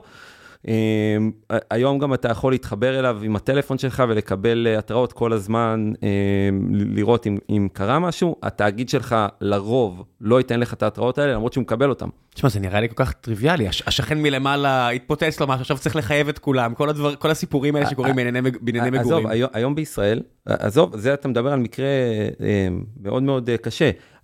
מדי המים שיש היום ברוב, ברוב, אצל רוב הצרכנים, מדי מים חכמים עם קריאה מרחוק, 24 שעות יש לך דליפה מאוד מאוד קטנה, ו- וכבר התאגיד מקבל דיווח. התאגיד לא חייב לדווח לך, יש לו איזושהי תקופת זמן מטורפת שהוא, אה, שהוא יכול לא לדווח לך.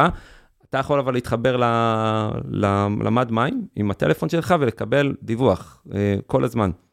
אז מה זה אומר, שאני צריך לעלות על זה שיש לי בעיה ולהגיד זה- להם זה- בואו? זה, זה, זה, זה משהו ממש מטומטם, היה לי ויכוח על זה עם תאגיד המים אצלי, אה, שהיה לי חודש וחצי של דליפה. ואמרתי להם, חבר'ה, זה מד מים, לא ראית שקופץ המחיר? לא, רק, כשהגיע המחיר. הבנתי, אבל כשהגיע המחיר ראית קפיצה. כן, ואז אמרתי, חבר'ה, תקשיבו, יש פה, אה, בעצם זה עוד לא הגיע, זה היה ממש בתוך החודשיים. הם התקשרו אליי, ואז אמרתי להם, חבר'ה, רגע, תעבירו לי את, הפלט של uh, כמה חודשים אחורה. ראיתי שחודש וחצי. אמרתי, רגע, אחרי 24 שעות, עמד מים כבר דיווח לכם, אני רואה אצלכם, הוא דיווח לכם. למה לא אמרתם לי? לא, אנחנו לא זה. אנחנו מפתחים אפליקציה, אבל קודם כל האפליקציה, מה, אימא שלי צריכה את האפליקציה, מילא אימא שלי שיודעת עוד להסתדר עם הדברים האלה, אבל זה, זה לא אמור להיות, אה, איך אתם קוראים לזה אצלכם? opt-in ו-opt-out. כן, אצלנו כן. אצלנו מה, who is we? כן, זה, כן. אתה יודע, לקראת פסח, אני הרשע בהגדה, לכם כן, ולא. לא. אז זה, זה ממש ככה, אז רוב תאגידי, יש המון תאגידים שעושים את זה, שאתה תקבל דיווח ממש תוך כמה שעות, ויש כאלה כמו אצלי, שזה לקח חודש וחצי, וגם אצל אה, שכנים שלי זה לקח אה, הרבה זמן. בהרבה מדינות, ב-OECD, לא מודדים. החיוב הוא או בהערכה, או לפי כמות נפשות, או איזשהו סכום קבוע, וזה, וגם אם מודדים, זה משהו חדש יחסית.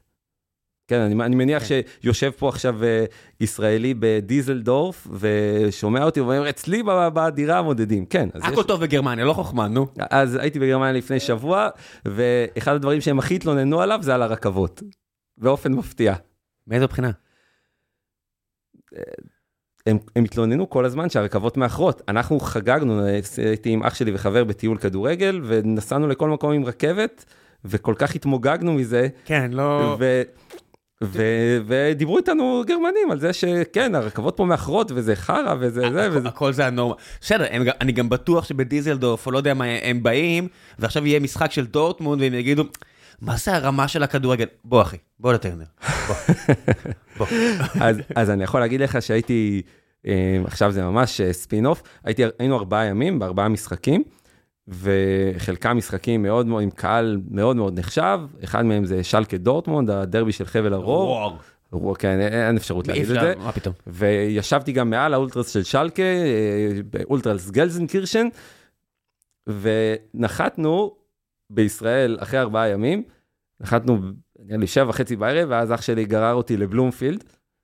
עכשיו למשחק נגד אה, נתניה? לא, נגד, אה, לא, לכלכת, נגד הפועל תל אביב. אוקיי. אתה טעית בצבע. כן. אמ, והקהל של מכבי חיפה ושל הפועל תל אביב היה ברמה לא פחות גבוהה מאף קהל שראינו שם. לא, בגדול, סמי עופר בשיאו... לא, זה היה בבלומפילד. עזוב, אני אומר, אבל סמי עופר בשיאו, אני, אומר, אני הולך כרגע מכבי חיפה, נכנס לרשימה מאוד גבוהה בעיניי. כמו שטרנר בשיאו היה אווירה מפחידה, זאת אומרת, אתה רואה אוהדים של סלטיק שהם עדיין כותבים מדי פעם שהם היו פה בארץ, מאוד התרשמו. זאת אומרת, וזה סלטיק מועדון עם קהל, עידו, קהל מפואר, אבל אה, אה, אין לנו מספיק הצלחות. נה, את, מה שעבורם הוא די מובן מאליו, זאת אומרת שפה יש לך הצלחה באירופה, או שנים טובות באירופה, או אפילו אליפויות, או לא יודע מה בארץ, זה מאוד, אה, אין לך את זה. זה מדינה ענייה בהצלחות ספורטיביות, אז אם יש, אז כמו שאם יום אחד ישראל תגיע ליורו או למונדיאל, כולם יכתבו על האוהדים הישראלים, אני מבטיח לך. לטוב ולרע. אני חושב שבעיקר לטוב. אה, אנחנו לא אלימים. זאת אומרת, תסתכל מה קרה עכשיו בנפולי, עם אה, פרנקפורט, אה, עם ה... שמע, היה שם כאילו... כן. עזוב, מבחינת אלימות, זאת אומרת, הגיעו עכשיו החבר'ה הפולנים, ב... איך נקראת אפילו המפעל הזה שישראל, שבאר שבע שיחקה בו? קונפרנס. קונפרנס, whatever, המפעל השלישי. והגיעו חבר'ה פולנים. עכשיו, אתה רואה את החבר'ה, אני אומר, אוקיי, אני, אני לא רוצה להגיד ניאו-נאצים, אבל כולכם עם ראש מגולח, ולא כי אתם קרחים כמוני, כולכם מקועקעים, ולמה אתם בלי חולצה כולכם? ואתה אומר, כאילו, זה בבירור, זה, זה הדברים שבאמת, אם נגיע, יגידו רק דברים, יהיה כמויות היסטריות של אוהדים, ואני אומר לך, אני, אני, אני מחרים את הנבחרת מאז המשחק ביוון בבלופילד, דיברתי על זה פה לפני תשע שעות עם יוני, או עשר שעות, ואם יהיה, זה הכל יישכח. כי אין מה לעשות, ככה זה, כי אין לנו. ואם יהיה לנו, אנחנו נדע לשמוח. כן, גם האזור שהיינו בו, באזור דיזלדורף, קלן, שלקה, דורטמונד, הוא הולך לארח את uh, רוב משחקי היורו. וזה איצטדיונים פשוט אדירים. כן, זה, זה מהבחינה הזאת, מתקנים ותחבורה ציבורית. אין, אתה, אתה מגיע למקומות באירופה, או לא יודע, מקומות אחרים שזה מתוקן, שזה טוב. אתה יכול לשמוע אותם מתלוננים, אבל זה סדרי גודל יותר טוב מאצלנו. לא, לא יעזור כלום. מבחינת מים? מבחינת מים, זה, זה עולם אחר, אה, מערב אירופה, כי רוב ההפקה היא הפקה מנחלים. אין, אין מתקני התפלה כמובן שאין, כמעט אין קידוחים, הרוב זה, זה הפקה מנחלים. ואין בעיות? אני, האמת שאני פחות מכיר את זה, כי רוב מהנדסי המים הישראלים צריכים אותם לא במקומות האלה, אלא צריכים אותם בקניה, טנזניה, אתיופיה, סרי לנקה, הודו. היה פה לא מזמן אה, נועם קומי בפרק שאני יודע שהאזנת, ואולי הוא מאזין עכשיו, והם עשו עבודה מגניבה בפורטוגל, מערב אירופה. אה, כן, אבל פשוט לא מה שאנחנו קוראים לו מערב אירופה. אה, לא, קודם כל זה כן מערב אירופה, אבל... אה, זה, זה עולם אחר של, אה, של הנדסה. כן. הם נכנסו לשנות עניינים ניהוליים, אבל אותי כמהנדס, מה יש לי ללמד הולנדים שלמדו בדלפט, בפקולטה הכי טובה בעולם להנדסת כן. מים. אז אתה מדבר על מדינה שהצליחה לנצח את הים, את האוקיינוס. אז דרך אגב, אה, היא, היא אומנם הצליחה לנצח, וזה זה, זה סיפור מדהים, מה שיש להם שם. זילנד.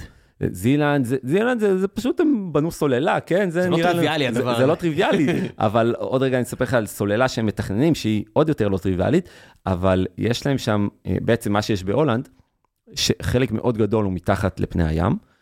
יש, אה, יש כמויות מים מאוד גדולות בתעלות ובנחלים, ו, וכשיש סופות, אז גם הים הצפוני עולה, וגם יש ספיקות מאוד גבוהות בנחלים. עכשיו, אתה לא יודע מה לעשות, האם לסגור את השערים כדי לא לתת לים הצפוני להיכנס, או לפתוח את השערים, אז יש להם מודלים ממוחשבים מטורפים אה, בשביל, בשביל לשלוט בדבר הזה. אבל עם כל זה, הם היום חושבים על אה, פרויקט שנקרא NEED, אה, נראה לי North European Enclosure Dam. הם חושבים על פרויקט שהולך לסגור את כל הים הצפוני, לבנות סוללה בין צרפת לבריטניה. לסגור כאילו בין האזור של הסקנדינביות לאזור השני? ולסגור בין סקוטלנד לנורבגיה, ובעצם להפוך את כל הים הצפוני לאגם, בשביל, בשביל לשמור מפני עליית מפלס, מפני, כן, עליית מפלס הים הצפוני. זה לא יפריע לכל הצוללות הרוסיות שעובדות שם מלמטה? זה יפריע ל... תודה. זה כאילו, זה פרויקט שאתה חושב עליו, והוא נשמע לך הזוי, אה, אבל, ואז בתחשיבים הכלכליים שלהם, הוא עולה משהו כמו 400 מיליארד יורו. ואז הם עשו את החישוב של כמה יעלה לא לבצע אותו, וזה בכמה סדרי גודל יותר. מה כי... זה אומר לסגור? כמה, אתה צריך לשים עכשיו קיר עד למטה? קילומטר למטה? אה, נראה לי המקום הכי עמוק הוא 300 מטר לדעתי, ליד נורבגיה. אמ, עכשיו זה גם בתוך כל הפיורדים האלה, איך אתה עושה משהו בתוך הפיורדים. זה גם תלוי אה, איפה אתה עושה זאת אומרת, כן. איפה אתה מעביר את הקו. כן, כן, אז לא, אז פחות או יותר 300 מטר לדעתי זה הכי עמוק, יכול להיות שאני מתבלבל גם, אמ, אבל פשוט אתה מביא כמויות של אדמה, אה, חול, בטון, סלעים, מה, ש, מה שצריך בשביל, אה, בשביל, אה, בשביל לבנות את זה, זה לא קיר בטון, כן? זה לא שאתה, זה לא שאתה יוצא קיר בטון לאורך 300 אה, קילומטר. הנחתי כי, כי איך, אתה בונ... איך אתה שם את הבטון למטה, איפה היסודות לבטון הזה. עכשיו, מה, מה שמצחיק, יש גם... יש גם פרויקט דומה, איזה רעיון דומה בים האדום, לסחור ליד, ליד תימן, ו- ולהנמיך את הים האדום בכמה עשרות מטרים, ו- ולהקים תחנת כוח הידרואלקטרית שתזרים את, ה- את המשהו. למי? לטובת מי? בחריין? מה? לטובת אפריקה. הרבה מהפרויקטים האלה הם בכלל... Uh, איזה הבדל זה שאתה מדבר על פרויקט בים הצפוני ואתה אומר, נורבגיה שתשתף פעולה עם סקוטלנד ואנגליה וכאלה, ואתה אומר, אוי, לא, קצת רבנו סביב, סביב, גוש, סביב גוש היורו, וסקוטלנד רוצה לצאת ואנגליה רוצה להשתתף, אתם תסתדרו. ואז אתה אומר, הים האדום, ואתה אומר, איראן, מעורבת ערב הסעודית, ישראל, מצרים, כן. אה, מדינות המפרץ, כן, בטח שזה, הכל ילך לא, שם טוב. אז תראה, הפרויקט בים האדום, הוא בכלל, מי שהציף אותו, אה, אה, סיפר עליו לעולם, זה אקולוג. שרצה להציף את הבעייתיות בפרויקטים הנדסיים גדולים. ואז הוא, הוא כאילו יזם את הפרויקט הזה, ואז מישהו לקח את זה ואמר, או, זה נראה מעניין. כן, אני... אותן תרחיש דיסוטופי של, כן, כן. של מה אפשר לעשות, וואי, זה רעיון מעולה. עכשיו, כל החברים האלה, מאיפה הם יונקים? הם יונקים מפרויקט שנקרא אטלנטרופה, שהוא אני לא יודע אם אתה מכיר אותו. זה, זה הייבוש של האוקיינוס שהגרמנים רצו לעשות בזמנו? אז, כי, כי כן, כי שחורים זה לא בני אדם, אתה יודע. לא, אבל אה, אה, זה, זה, זה בדיוק הפוך. אה, אני אתן לזה, כן, כל מילה, כן. אני נתקלתי בזה פעם ראשונה בלימודים, כשנברתי איזה לילה בוויקיפדיה, ואז קראתי, אמרתי, ואז כאילו, התחלתי לחשב את עלויות, את את תפוקת האנרגיה. אני יודע רגע, לך... תסביר- תסביר שנייה מה זה למי שלא קרא. ואז, אמרתי, רגע, מה, הם הולכים, מה הם רצו לעשות, המשוגעים האלה? בקיצור, מהנדס גרמני, או אדריכל גרמני, שאז זה בטח היה אותו דבר, בשנות ה-20-30, הרמן זורגל, אוש, מברוק. סחטיין. לא יודע מאיפה שלפתי את זה, אה, הוא אמר שבשביל להציל את העולם, ובמיוחד את אירופה, אחרי מלחמת העולם הראשונה, גם כדי לחבר את כל אירופה וגם כנ- כנגד הכוחות העולים ממזרח אה, באסיה וממערב באמריקות, אירופה צריכה להתאחד, ואין דבר שיכול לאחד לשלום יותר מפרויקט הנדסי ענקי. אז הוא הסתכל על הים התיכון ואמר שהים התיכון מבחינה מאזנית הוא הפסדי. זאת אומרת, אם אתה סוכם את הגשם שיורד על הים התיכון ואת המים שזורמים בנחלים באפריקה ובאירופה לכיוון הים התיכון, זה פחות מ- מהאידוי של הים התיכון. ואז הוא חישב ומצא שמיליון קוב בשנייה זורמים מהאוקיינוס האטלנטי לים התיכון דרך מיצרי גיברלטר. ואז הוא אמר, בואו נסכור את מיצרי גיברלטר, 30 קילומטר, נ... בעצם נייבש קצת את הים התיכון, ננמיך אותו ב-100 מטר, ואז מה שנעשה זה שבעצם נמשיך להזרים את. את המיליון קוב בשנייה, או קצת פחות, דרך uh, תחנת כוח הידרואלקטרית.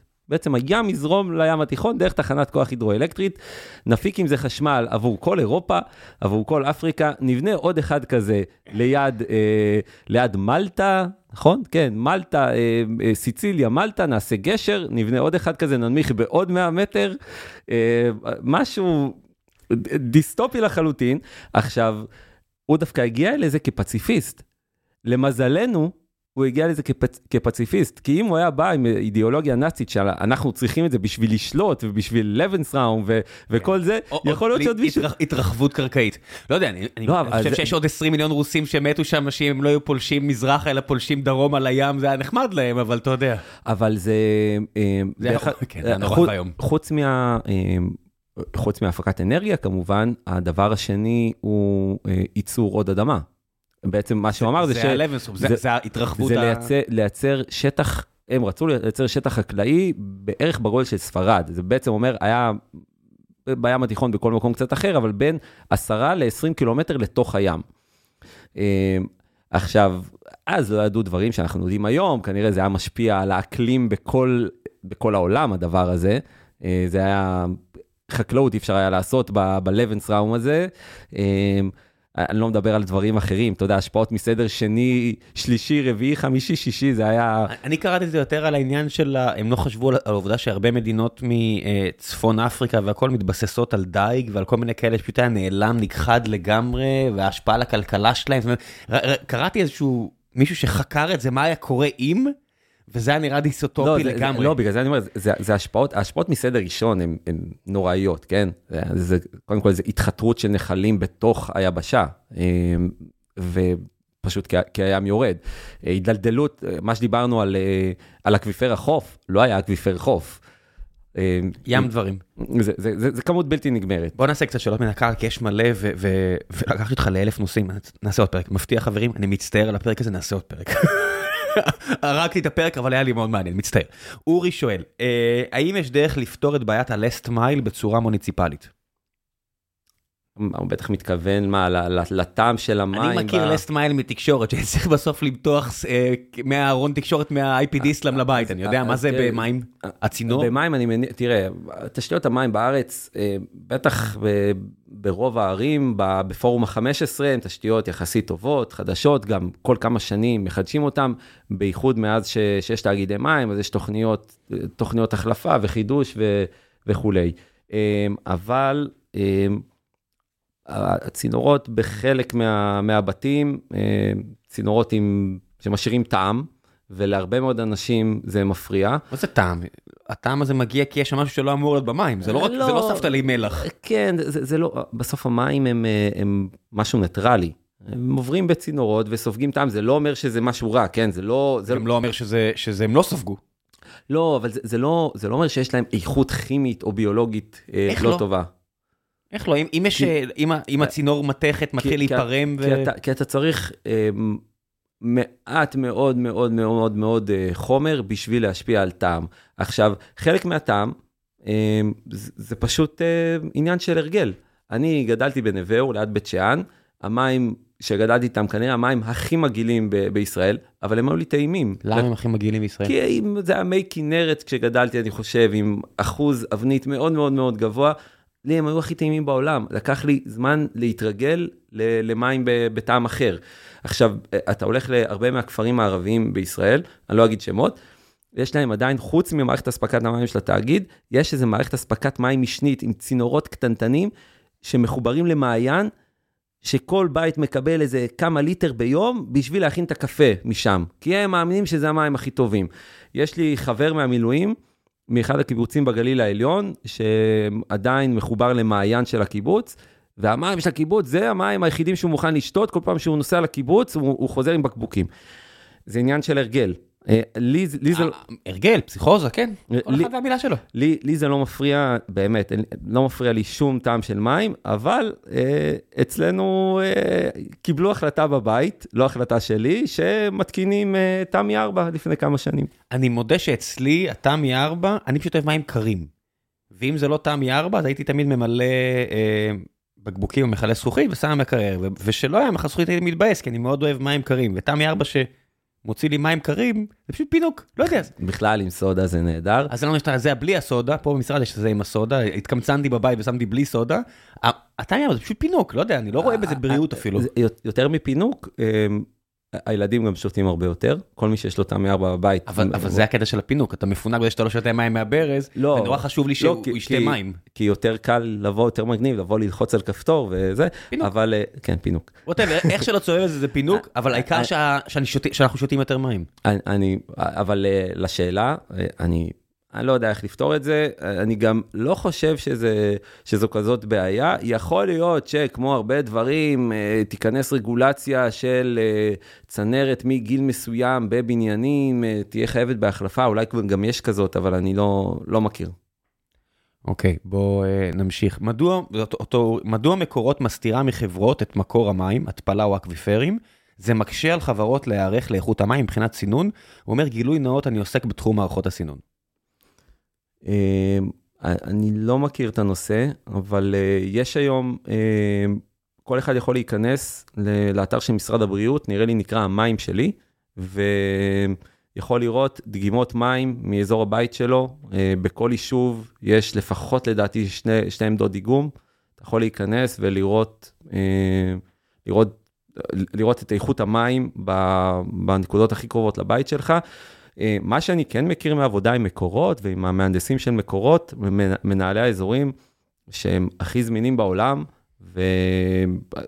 ו... וכל שינוי במקור המים לרוב הם גם מדווחים עליו, אז אני, אני פחות מכיר את זה. מהחוויה שלי, אה, יש הרבה דברים להגיד על מקורות, אבל מה, מהחוויה הזאת היא דווקא חוויה מאוד מאוד טובה. הם, כל שינוי גם מדווחים עליו. אה, ריטה שואלת, האם אתה החייל הכי צהוב שהיה בגדוד 13 לדורותיו? סיכוי טוב שמועמד. נראה לי שאני יודע מי זה, ואני יכול להגיד לו שרק ב... הוא היה המפקד שלי, רק במחלקה שהוא פיקד עליה היה לפחות חמישה יותר צהובים ממני. אה, כן, זה תמיד היה מפתיע. יצא לי, אני חושב שהיה לי כזה פעם אה, כזה צ'קמק לראות אם עבדתי עם כל הגדודים, יחידות והכל. אני חושב שיצא לי עם הרוב, וגם ב-13 יש צהובים, חברים. לא הרבה, אבל היה, לפני 20 שנה. אה, יאללה, האם המים במקלחת גורמים לשיער להיות כהה יותר? אה, לא, לא, לא, לא, נראה לי מבדיחה, לא יודע. הבנתי.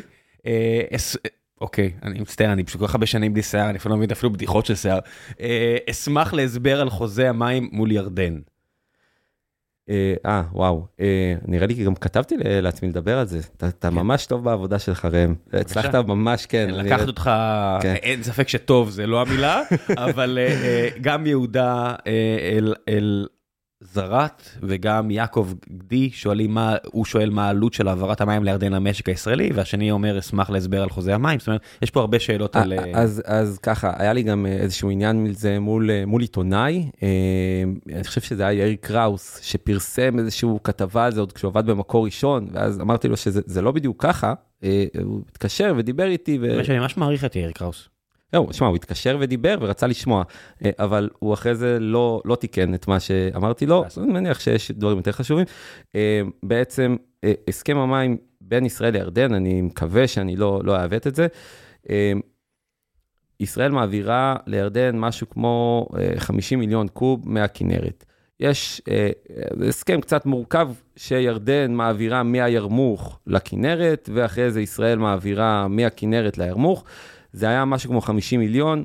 אה, אה, התקרית עם ח'אלד משעל הגדילה את זה בעוד 5-6 מיליון, ולאחרונה, לפני שנה וחצי, שנתיים, נחנכה מערכת שמכפילה את, ה, את הכמות הזאת ל-100 מיליון. אני עוד לא יודע אם היא עובדת בשיא הקיבולת, אבל uh, מי שחנך אותה, זה היה יאיר לפיד ובנט.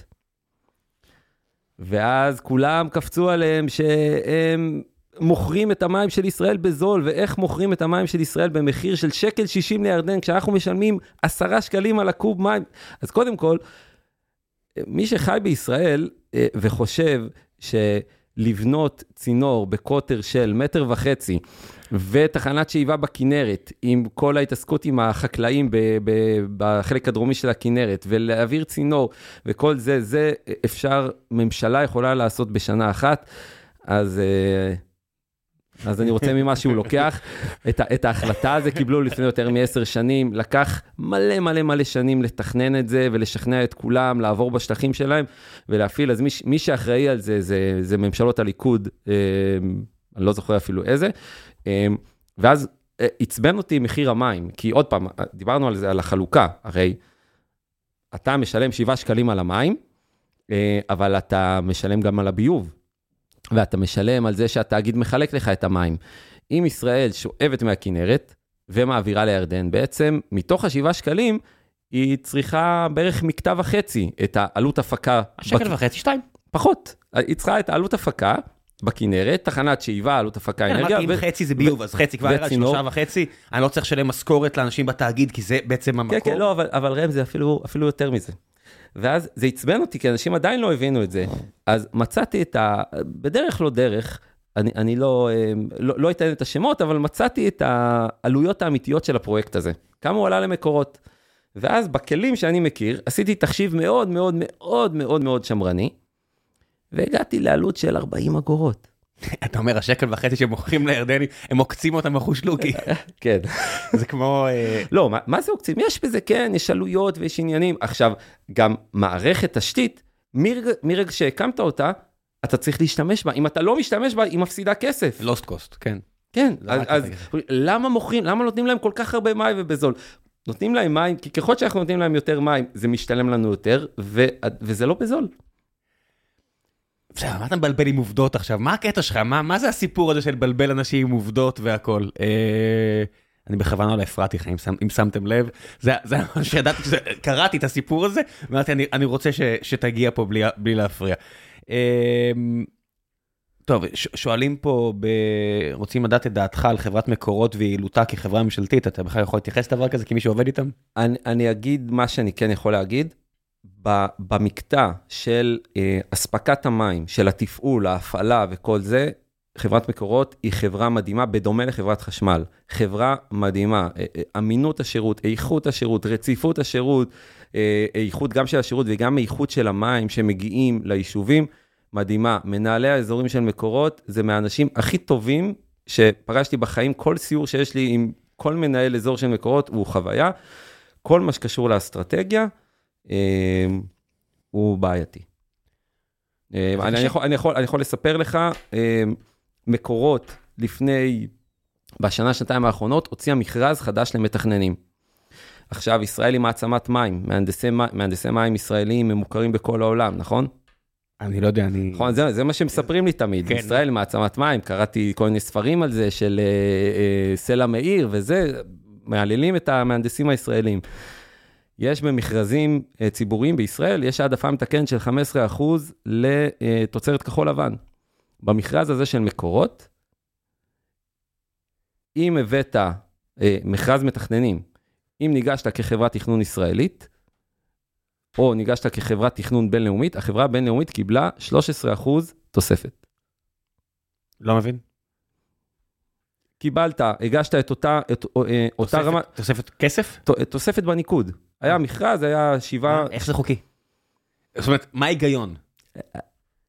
אני לא, לא מצליח להבין את ההיגיון, באמת לא מצליח להבין את ההיגיון, אני יודע, אני מבין העדפה מתקנת לטובת השוק המקומי, אני מכיר את זה מסימנס מתאגידים וכל מיני כאלה בגרמניה, אז אני יודע שהם עושים את זה מול, שמתחרים מול חברות תקשורת ישראליות, yada yada yada. מה ההיגיון בלהעדיף זר? אה, אתה יודע, כנראה, self-hating Jew? כנראה, לא, כנראה שאנחנו, אתה יודע, עדיין אוהבים את ההילה של הבינלאומי, וזה, זה הזיה, מה- מה הקשר הילה של בינלאומי? זה זה דברים כאילו... כן, אה, עזוב, אני לא... אה, אבל עוד פעם, ברמה התפעולית, אמינות אספקה אה, מעולה, ואותו דבר עם חברת חשמל. אה, ברגע שהם מתחילים לצאת לחו"ל, לעשות עבודות בחו"ל, אז אתה אומר, טוב, מישהו פה איבד את ה... הוא לא- איבד את הכיוון, הוא- זה לא האסטרטגיה. מיכאל דהן שמגיע מהצד הצהוב של המפה הכדורגלנית הישראלית, שואל, אה, איש יקר שעושה עבודה טובה עם ילדים, מה הקטע עם הפלואוריד ששמים לנו במים? אז לפי מה שאני יודע, עכשיו לא שמים פלואוריד. אה, הפסיקו? כבר, כבר משהו כמו עשר שנים לא שמים פלואוריד. אה, בעולם יש המון גישות, אה, המון גישות, האם צריך או לא צריך. ברוב ה-OECD לדעתי, אה, הם מפלירים, זה נקרא הפלרה, אה, זה, זה לא, לא מלא ולא... אה, זה הוכח כלא מוצלח? זה, זה לא הוכח. אה, שוב. לא, לא, מיליון מחקרים, לא, לא ראיתי... אם היו שמים פלואוריד, אתה מ-4 מוציא את זה? אני לא יודע אם הוא מוציא את זה, אני לא חושב שהוא מוציא את זה. אתה מ-4 באמת מסנן מים? טוב, כן. עזוב, שלא יתבעו אותנו, שלא יתבעו אותי, נמאס לי. אה, המכתבים האלה, זה מתיש. זה היה סתם, זה לא כזה מתיש, אבל... אה, אבל, אבל עוד פעם, ל- ל- רגע, זה אותו מיכה שעושה את החיקוי של השדרנים? זה לא אותו אחד. לא, אה, זה- מיכה שהיה פה לפני 10 שעות. אה, מיכה אחר. יאללה. אה, נראה לי. כן, נראה לי. וואו, מקווה שאני לא מבלבל פה את הכל. נראה, טוב, הצלחת לערער אותי. לא, לא, בן אדם זה לא. נראה לי? לא, כן. יכול להיות ששילבתי פה, עכשיו עשיתי מרג' בראש של שני אנשים, אבל לא נראה לי. אה, האם אתה תומך בסבסוד מים לחקלאים? וואו, לא דיברנו על זה בכלל. בסדר, יש לך עוד זמן, יש לך עוד 20 דקות, דבר מה שאתה רוצה, לא אה, מפריע. סבסוד מים לחקלאים לא. אני לא, אני לא חושב שסבסוד עקיף בשום צורה הוא נכון. אה, כל, ה, כל העיוותים האלה הם מכניסים. אה, היום המים, רוב המים לחקלאים לא מסובסדים. למעשה, מרבית המים בחקלאות, כמעט יותר ממחצית, מגיעה מקולחים. במי קולחים, מי שמסבסד את ה... לא, זה מיכה דן ומיכאל דיין. אה, דן, זה לא אותו בן. אדם. לא, זה- אמרתי, אחד יש שיער, אחד אין שיער נראה לי, אז אה, אה, עשית לי בראש פה... לא, לא, לא. לא. מחילה, מחילה. לא, כי הוא היה פה לפני עשר שעות, אתה יודע, אמרתי, מה? אוקיי, לא משנה. בקיצור, אנחנו חוזרים לחקלאות. כן. אמ, אני לא חושב שצריך לסבסד את המים. אם מחליטים שחקלאות וחקלאות בפריפריה ובשמירה על הגבולות זה דבר חשוב, אז צריך לתת לזה, את ה- כמו שאמרת, KPI, מחליטים, אוקיי, אחלה, עכשיו צריך לראות מה הדרך הנכונה לתת לזה את המענה. אמ, היום רוב המים מגיעים מקולחים, בקולחים למעשה החקלאי מסבסד את, ה- את האזרחים. כי אם החקלאי לא היה לוקח, החקלאי הוא בעצם פתרון הקצה של השפכים, אם החקלאי לא היה לוקח את הקולחים, היה עולה, עולה הרבה הרבה הרבה יותר לאזרח, אה, בעצם לטפל בקולחים האלה לרמה שאפשר להזרים אותם לים ולנחלים. אה, אז זה אחד. בכלל, כל מה ש... כל הסיפ- הדיון סביב האם יקר פה, האם התוצרת החקלאית יקרה פה או לא, ובגלל מי, בגלל החקלאים, בגלל המים, בגלל, בגלל הדמי, פערי התיווך. כל הדיון הזה הוא, הוא דיון כל כך עקר, כי כל פעם נצמדים לאיזה משהו כל כך מינורי, ואני לא ראיתי בדיקה של אף גורם, אה, בעצם ממה זה נובע. יש לך מחיר עגבנייה, מחיר אבוקדו, מחיר בננה, מחיר תפוז בכמה מדינות, תן לי pie chart, מה מה ו- המחיר? pie chart, pie chart, וב pie chart הזה גם תבין, אוקיי, רגע, אה, יש לי מחיר עבודה, יש לי זה, בוא, ואז בוא ננסה זה לטפל מה בזה. שאמרתי, pie chart על המחיר. הייתי בדיסלדורף, ב- בסופרמרקט במרכז העיר, מכרו שם אבוקדו אס מפרו, בשל, במחיר של שלושה יורו לקילו. עכשיו, אין אין חוויה קשה לא, אבל רגע, רגע, כן. תבין, הקיבוץ שאני גר בו, מגדל אבוקדו, מדי פעם מביאים אבוקדו לקולבו. האבוקדו שמביאים מהקיבוץ לקולבו, שהוא לא בשל, עולה יותר. אמרתי, עכשיו- אין, אין, אין חוויה קשה יותר לישראלי, לא משנה אם הוא עירוני, קיבוץ, קיבוץ או מושב, מאשר להיכנס לסופר במרכז אירופה.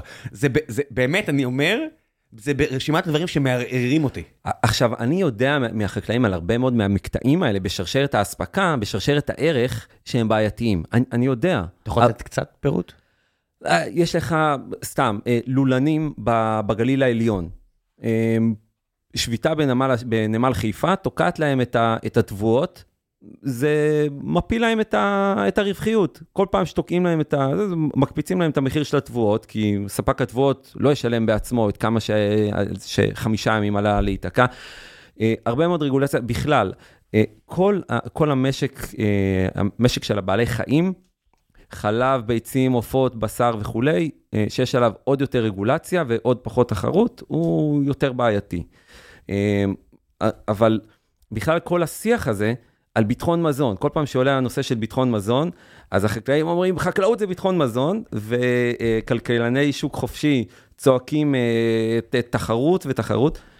יש לזה מתודולוגיה די פשוטה בעולם, אה, לבדוק את הדברים האלה ולבחון אותם. ביטחון מזון זה גם, זה, זה להגדיר קודם כל את הגידולים, את התוצרת החקלאית הטרייה, שאותה אתה חייב לגדל אצלך, או לשמור על היכולות גידול. גם, גם מה זה חייב? זאת אומרת, מה זה, גם... לא, לא חייב, אני תמיד אוהב רוצה, הגדרות של... רוצה, רוצה, רוצה. רוצה, הגדרנו, אה, אמרנו, מגדירים, מגדירים, מגדירים מדדים. כן. אז יש תוצרת, תוצרת חקלאית טרייה שאתה רוצה לשמור או על היכולות גידול כדי בעתיד לשמור, להגדיל את זה, או לשמור על אספקת תוצרת טרייה, כי אתה אומר, את זה אני רוצה לשמור, לספק לאזרחים בכל מצב.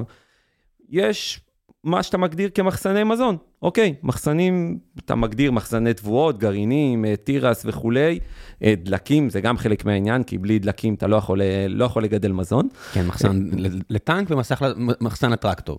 ו, והדבר השלישי זה הסכמי סחר. אתה לא רוצה לייצא ולייבא ממדינה אחת או מאזור אחד, גם בגלל גיאופוליטיקה וגם בגלל משברי אקלים או אירועי טבע, אז אתה רוצה לשמור על איזשהו אה, אה, ביזור של, אה, גם של אמצעי הייצור וגם של, אה, גם של הסכמי הסחר שלך, מאיפה אתה מביא את המזון. לפני עשר שנים לדעתי נפל הרובל, וזה הפיל חלק גדול מהחקלאים פה, כי כמעט כל הייצוא היה לרוסיה. זה גם משהו, אז אתה, אתה, אתה מושך את עצמך לאיזשהו שוק ייצוא, מה ופתאום בעצם אם נופל המטבע השני אכפת לך? אתה לא מוכר, אתה מוכר ב... הם, הם לא קונים, אוקיי, הם לא-. הם לא יכולים לקנות. הכלכלה נחלשה פשוט. כן, כן. כן, אוקיי. אז הם פשוט הפסיקו לקנות. כן. אז זה, אה, סבסוד חקלאים, אה, עכשיו אני יכול לספר אבל לך, סבסוד ישיר זה משהו שכן יש ברוב העולם נכון, לשם, המתוקן, צרפת. לשם צריך לעבור, וגם עם ה... אה, רגע, למי שלא מבין את ההבדל, סבסוד עקיף זה אומר, אתה תקבל אה, הנחה על המים, לא משנה מה תעשה. או, או שתקבל הגנה על המחיר של, ה, כן. של התוצרת, מכסים וכולי. כן, סבסוד ישיר, זה אומר על כל קילו עגבנייה שאתה תייצר, אנחנו נצ'פר אותך. או בדרך כלל עושים את זה על, על שטח, כי כאילו החקלאות היא שומרת על שטח. כן, זה, היא- זה, התוצר, זה התועלות העקיפות, שמירה על כן. שטח ו... על כל וקיבוע אה. הקטור של אה, אדמה שתצליח לשמור אותה פוריה וכו' וכו'. בסדר, ה- ההבדלים... אה, לא, זה, זה משמעותי, כי זה, זה, זה נותן לך תמריצים אחרים. מקבל, השיטה, מקבל, השנייה, לא, השיטה. שאתה דיברת עליה נותנת תמריצים לא טובים, והיא לרוב של יוצרת... גידול, ב- וגם אם אף אחד לא- אף אחד לא רוצה לקנות ממך, אתה תמשיך לגדל. לי... גם, אה, גם, גם אם הפרה כבר היא צולעת וגידמת. היה לי, יש- אם אתם מכירים מה זה חוות פיליפ על כביש 40 בדרך לבאר לא הייתי שבע. שם אף פעם, אבל כן. מקום אדיר, בן אדם, אני חושב שהוא קיבל את החווה שלו מאריק שרון, כי היה איתו, מה שנקרא, גנב סוסים איתו ב-101 וכאלה. אה, אז זה לא גנב סוסים, זה משהו אחר, אבל אה, הבן אדם מסתובב שם עם נשק והכל, ופשוט לדבר איתו על זה שהוא מקבל כסף על לא לגדל, משהו כזה, ואמרתי לו, "מה זה, זה מלכוד 22 פה, זה כאילו, אתה מדבר איתי על הספספת ב... במלכוד 22, אבל... אה, עזוב, לא, לא, הוא לא פה ואומר את זה, ואני לא זוכר אם אני לא מעוות את דבריו, זה... רציתי לעשות עליו איזה כתבה פעם. איש. איש מדהים. אה, אני, אני אחרי הצבא רציתי לעבוד אצלו, אני זוכר. חיפשתי איזשהו... אה, זה. כן, זה, זה מסוג האנשים שחבל שלא לא הצלחתי להקליט איתם אף פעם. אני יכול לספר לך לגבי החקלאים והסבסוד וכל זה, היה לי אגודת מים מאוד מאוד גדולה בצפון, שאני הכנתי לה את תוכנית האב, ואז היה יום עיון של האגודה לכל אה, אה, אה, חברי ההנהלה של האגודה, משהו כמו 20 חבר'ה, מושבותניקים, קיבוצניקים, מוש, אה, מושבניקים. אה, ואז עשינו סיור והראינו ודיברנו וכל זה, ואז היושב ראש של האגודה אה, אמר, אני מחר עולה לכנסת להיאבק בביטול המכסים על החקלאות וכל זה, אני הולך להילחם ולהילחם ולהילחם. יצאנו לאכול צהריים, ואז התיישבנו ודיברתי עם כמה חבר'ה, הם סיפרו, מישהו סיפר, הייתי באירופה, וכמו שאמרנו, נכנסתי לסופר ו... וכולי וכולי, וכמה זול, וזה לא יכול להיות, וזה... ואז אני uh, מסתכל עליו, ולא הצלחתי לעצור את עצמי, למרות שהפרנסה שלי באותו רגע הייתה תלויה בו. שאלתי אותם, תגידו, אתם מבינים את ההקשר בין מה שאמרת עכשיו למה שהבחור אמר בפנים לפני שלוש דקות? אה, הבין? אה, הבין והאשים. כן. תשמע, ברגע שאתה יורד לרזולוציות של מורכבות, זאת אומרת שאתה מבין כמה בעיה היא מורכבת, כמעט ואין קיצוניות. זאת אומרת, לא יעזור, כשברגע שמגלים עוד ועוד כמה מורכב משהו, ורוב הדברים בעולם שלנו הם מורכבים, כמעט ואין מקום לקיצוניות. כמובן שלפעמים יש ערך בפשוט לא להסתכל על המורכבות, להצביע על נקודה באופק ונגיד בוא נגיע לשם, אתה יודע, כזה עוד עשר שנים ננחת על הירח, קנדי אומר. אוקיי, כן, בסדר, אתה זה, יודע. זה לא שיש לך 50 אחוז שחושבים ככה ו-50 אחוז חושבים ככה, או בדיוק, סדר גודל כזה. בדיוק, וזה... ההבנה של מורכבות הרבה פעמים אה, מאוד מסייעת ב... סתום את הפה. בוא, בוא תראה מה קורה פה. כן, ואתה יודע, אני חושב שמישהו כתב על זה לא מזמן, אבל uh, אני לא זוכר מי זה. אני חושב שאחד הדברים שהכי תרמו לי בחיים להבנת רמת המורכבות של אנשים זה אהדת כדורגל. מאיזו בחינה? כי אם אתה יכול לבוא לבית ספר יום אחרי שהקבוצה שלך חטפה 4-0, ו- ו- וחברים שלך בבית ספר באים וצוחקים עליך, ו- ושעה, ובסדר, זה, זה יום קשה, יום אחרי אתה כבר תשחק איתם כדורגל ותצחק איתם וזה, אז מה זה בשבילך? ביביסטים, בליביסטים, אה, יר, יריב לוין, רוטמן, מרב מיכאלי, מה זה? זה כלום. אתה מדבר פה, תלוי לאיזה רמה. יש אנשים כמו יוני, מה יוני נמרודי שיכול, אה, חברי יקר, שיכול להטריף באמת. כמות הפעמים שבקבוצת הוואטסאפ שלנו אנשים יצאו מהקבוצה וחזרו, כאילו יצאו, אני לא יכול להיות פה יותר ויצאו. נו, אבל הם חזרו. חלק כן, חלק לא, אתה יודע. אה, יש אנשים שמסוגלים להטריף יותר. אה, יש, יש אנשים כישרונים, באמת, כי, כי זה כמו שאתה אומר, זה, זה אינטנס. כן, אבל, אבל אם, אם מילדות אתה גדל ככה, אז בסדר, זה קשה, כן? כן. היה, היה לאמא שלי, אני מניח שהיה רגעים קשים. יש לי מישהו שלמד איתי בת, ב, ביסודי ובתיכון, כנס מחזור לפני שנה, הוא סיפר שהוא עבד עם המחנכת שלנו ב-ה' מישהי שהייתה המחנכת שלנו ב-ה' הוא עבד איתה לפני כמה שנים בבית ספר, ואז היא סיפרה לו שכשהיא הייתה מחנכת שלנו, היא הייתה רואה שער השבת, במוצאי שבת, כדי לדעת מה אני אעשה במשך השבוע. כן, זה משהו שאנשים לא מבינים, עד כמה השטות הזו משפיעה על מצב רוח. אני מאוד כועס על עצמי, אבל זה כך. זאת אומרת, זה יכול להשפיע עליה למצב רוח אתה יודע, גול בדקה 96 מפנדל, ואתה אומר, איזה מזל, כי השבוע שלי עכשיו שבוע חשוב, ואני לא יכול לפתוח אותו עכשיו ככה. אז, אז אצלי זה התמתן, כי התחלתי ללכת עם הבן שלי לפני 3-4 שנים, ואז הכל, הכל חייב להיות יותר ממותן. אתה, אתה לא, כאילו אתה... אתה גם מוריד למעלה? זאת אומרת, זה לואו פס פילטר, או רק אתה מוריד את הלמטה? אז, אז באופן מפתיע, זה, זה לא הוריד את הלמעלה, אוקיי, אתה רק מוריד את הלמטה. וזה, וזה מוריד את הלמטה, ואיכשהו, אה, שמע, אני מגיע למצבים שאני מגעיל את עצמי, כאילו, מפסידים 2-1 להפועל באר שבע במשחק הנוראי הזה, מגיעים לאוטו ב-11 ורבע בלילה, ילד בן 8, ואנחנו עייפים וזה, ואני מוצא את הדרך להוציא לו מזה איזושהי חוויה חיובית, מה למדנו מזה, איך זה, ואולי... בסדר, כאילו- הכל טוב, הוא רואה רק אליפויות עכשיו, גם בשנה הזאת. בוא, בוא, הכל בסדר. אה, לקחתי את הילד למשחק נגד אה, הפועל ירושלים, נגמר 4-1 פטדי השנה, וזה פעם ראשונה שהוא בכדורגל.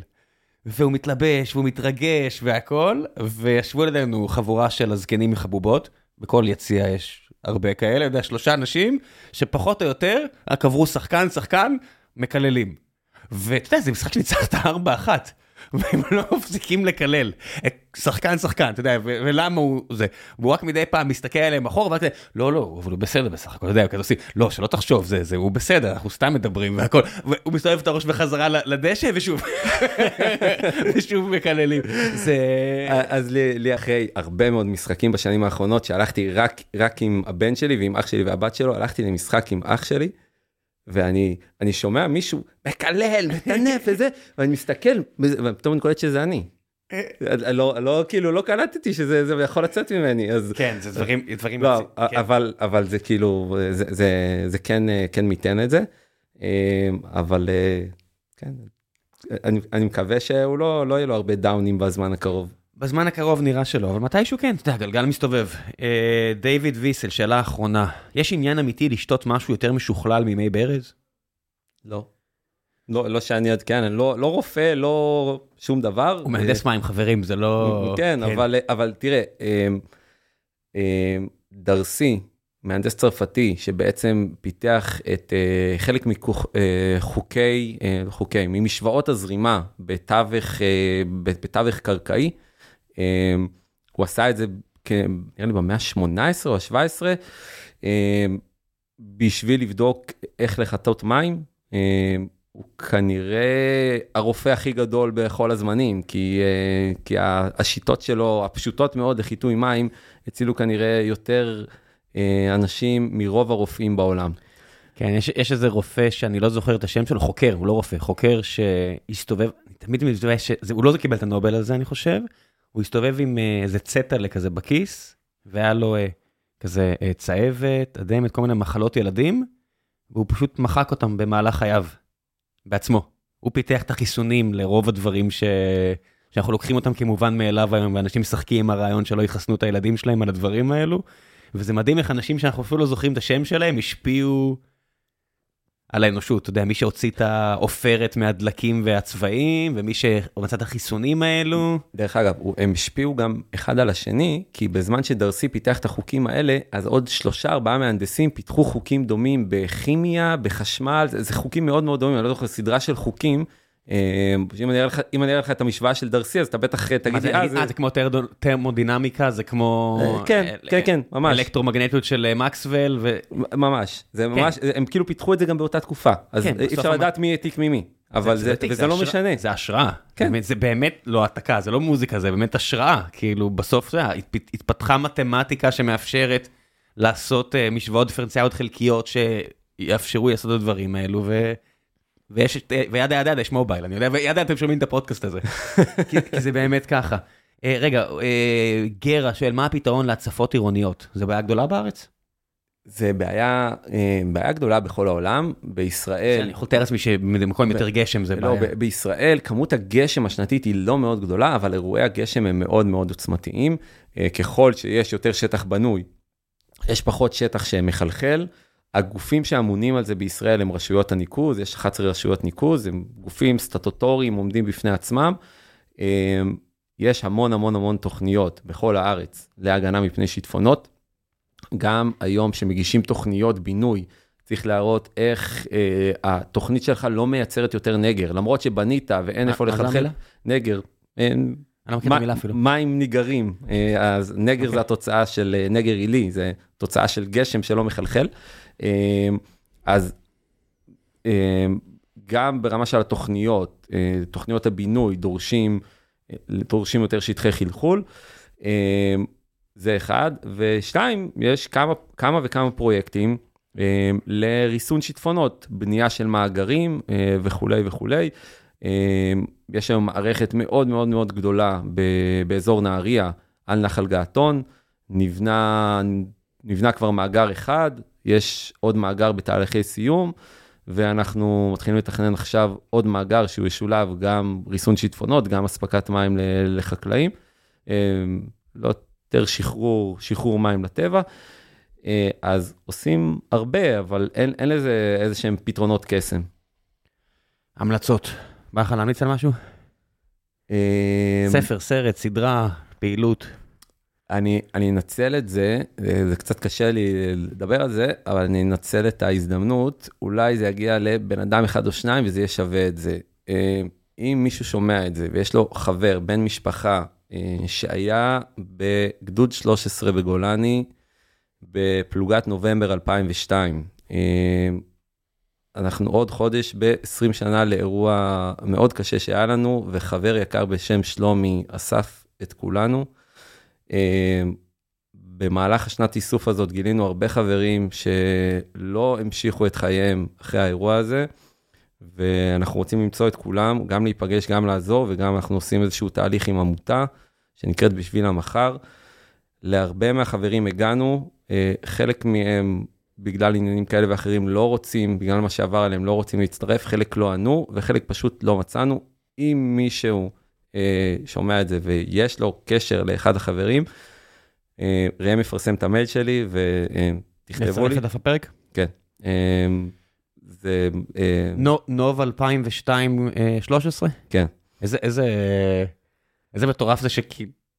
אתה יודע, הי- הייתי לפחות בפעילות אחת עם נוב 2002-13. כנראה. לא, מה זה כנראה? אה, אני יודע שכן, זאת אומרת, אני לא, לא, לא זוכר מה, כי, כי אתה יודע, בסוף, תשמע, יצא להיות אחד, שתיים עם כל אחד, אבל לא משהו כזה, אבל... זה, זה כאילו, זה השנה, ש... זה המחזור גיוס שלי, אז מן הסתם חופף.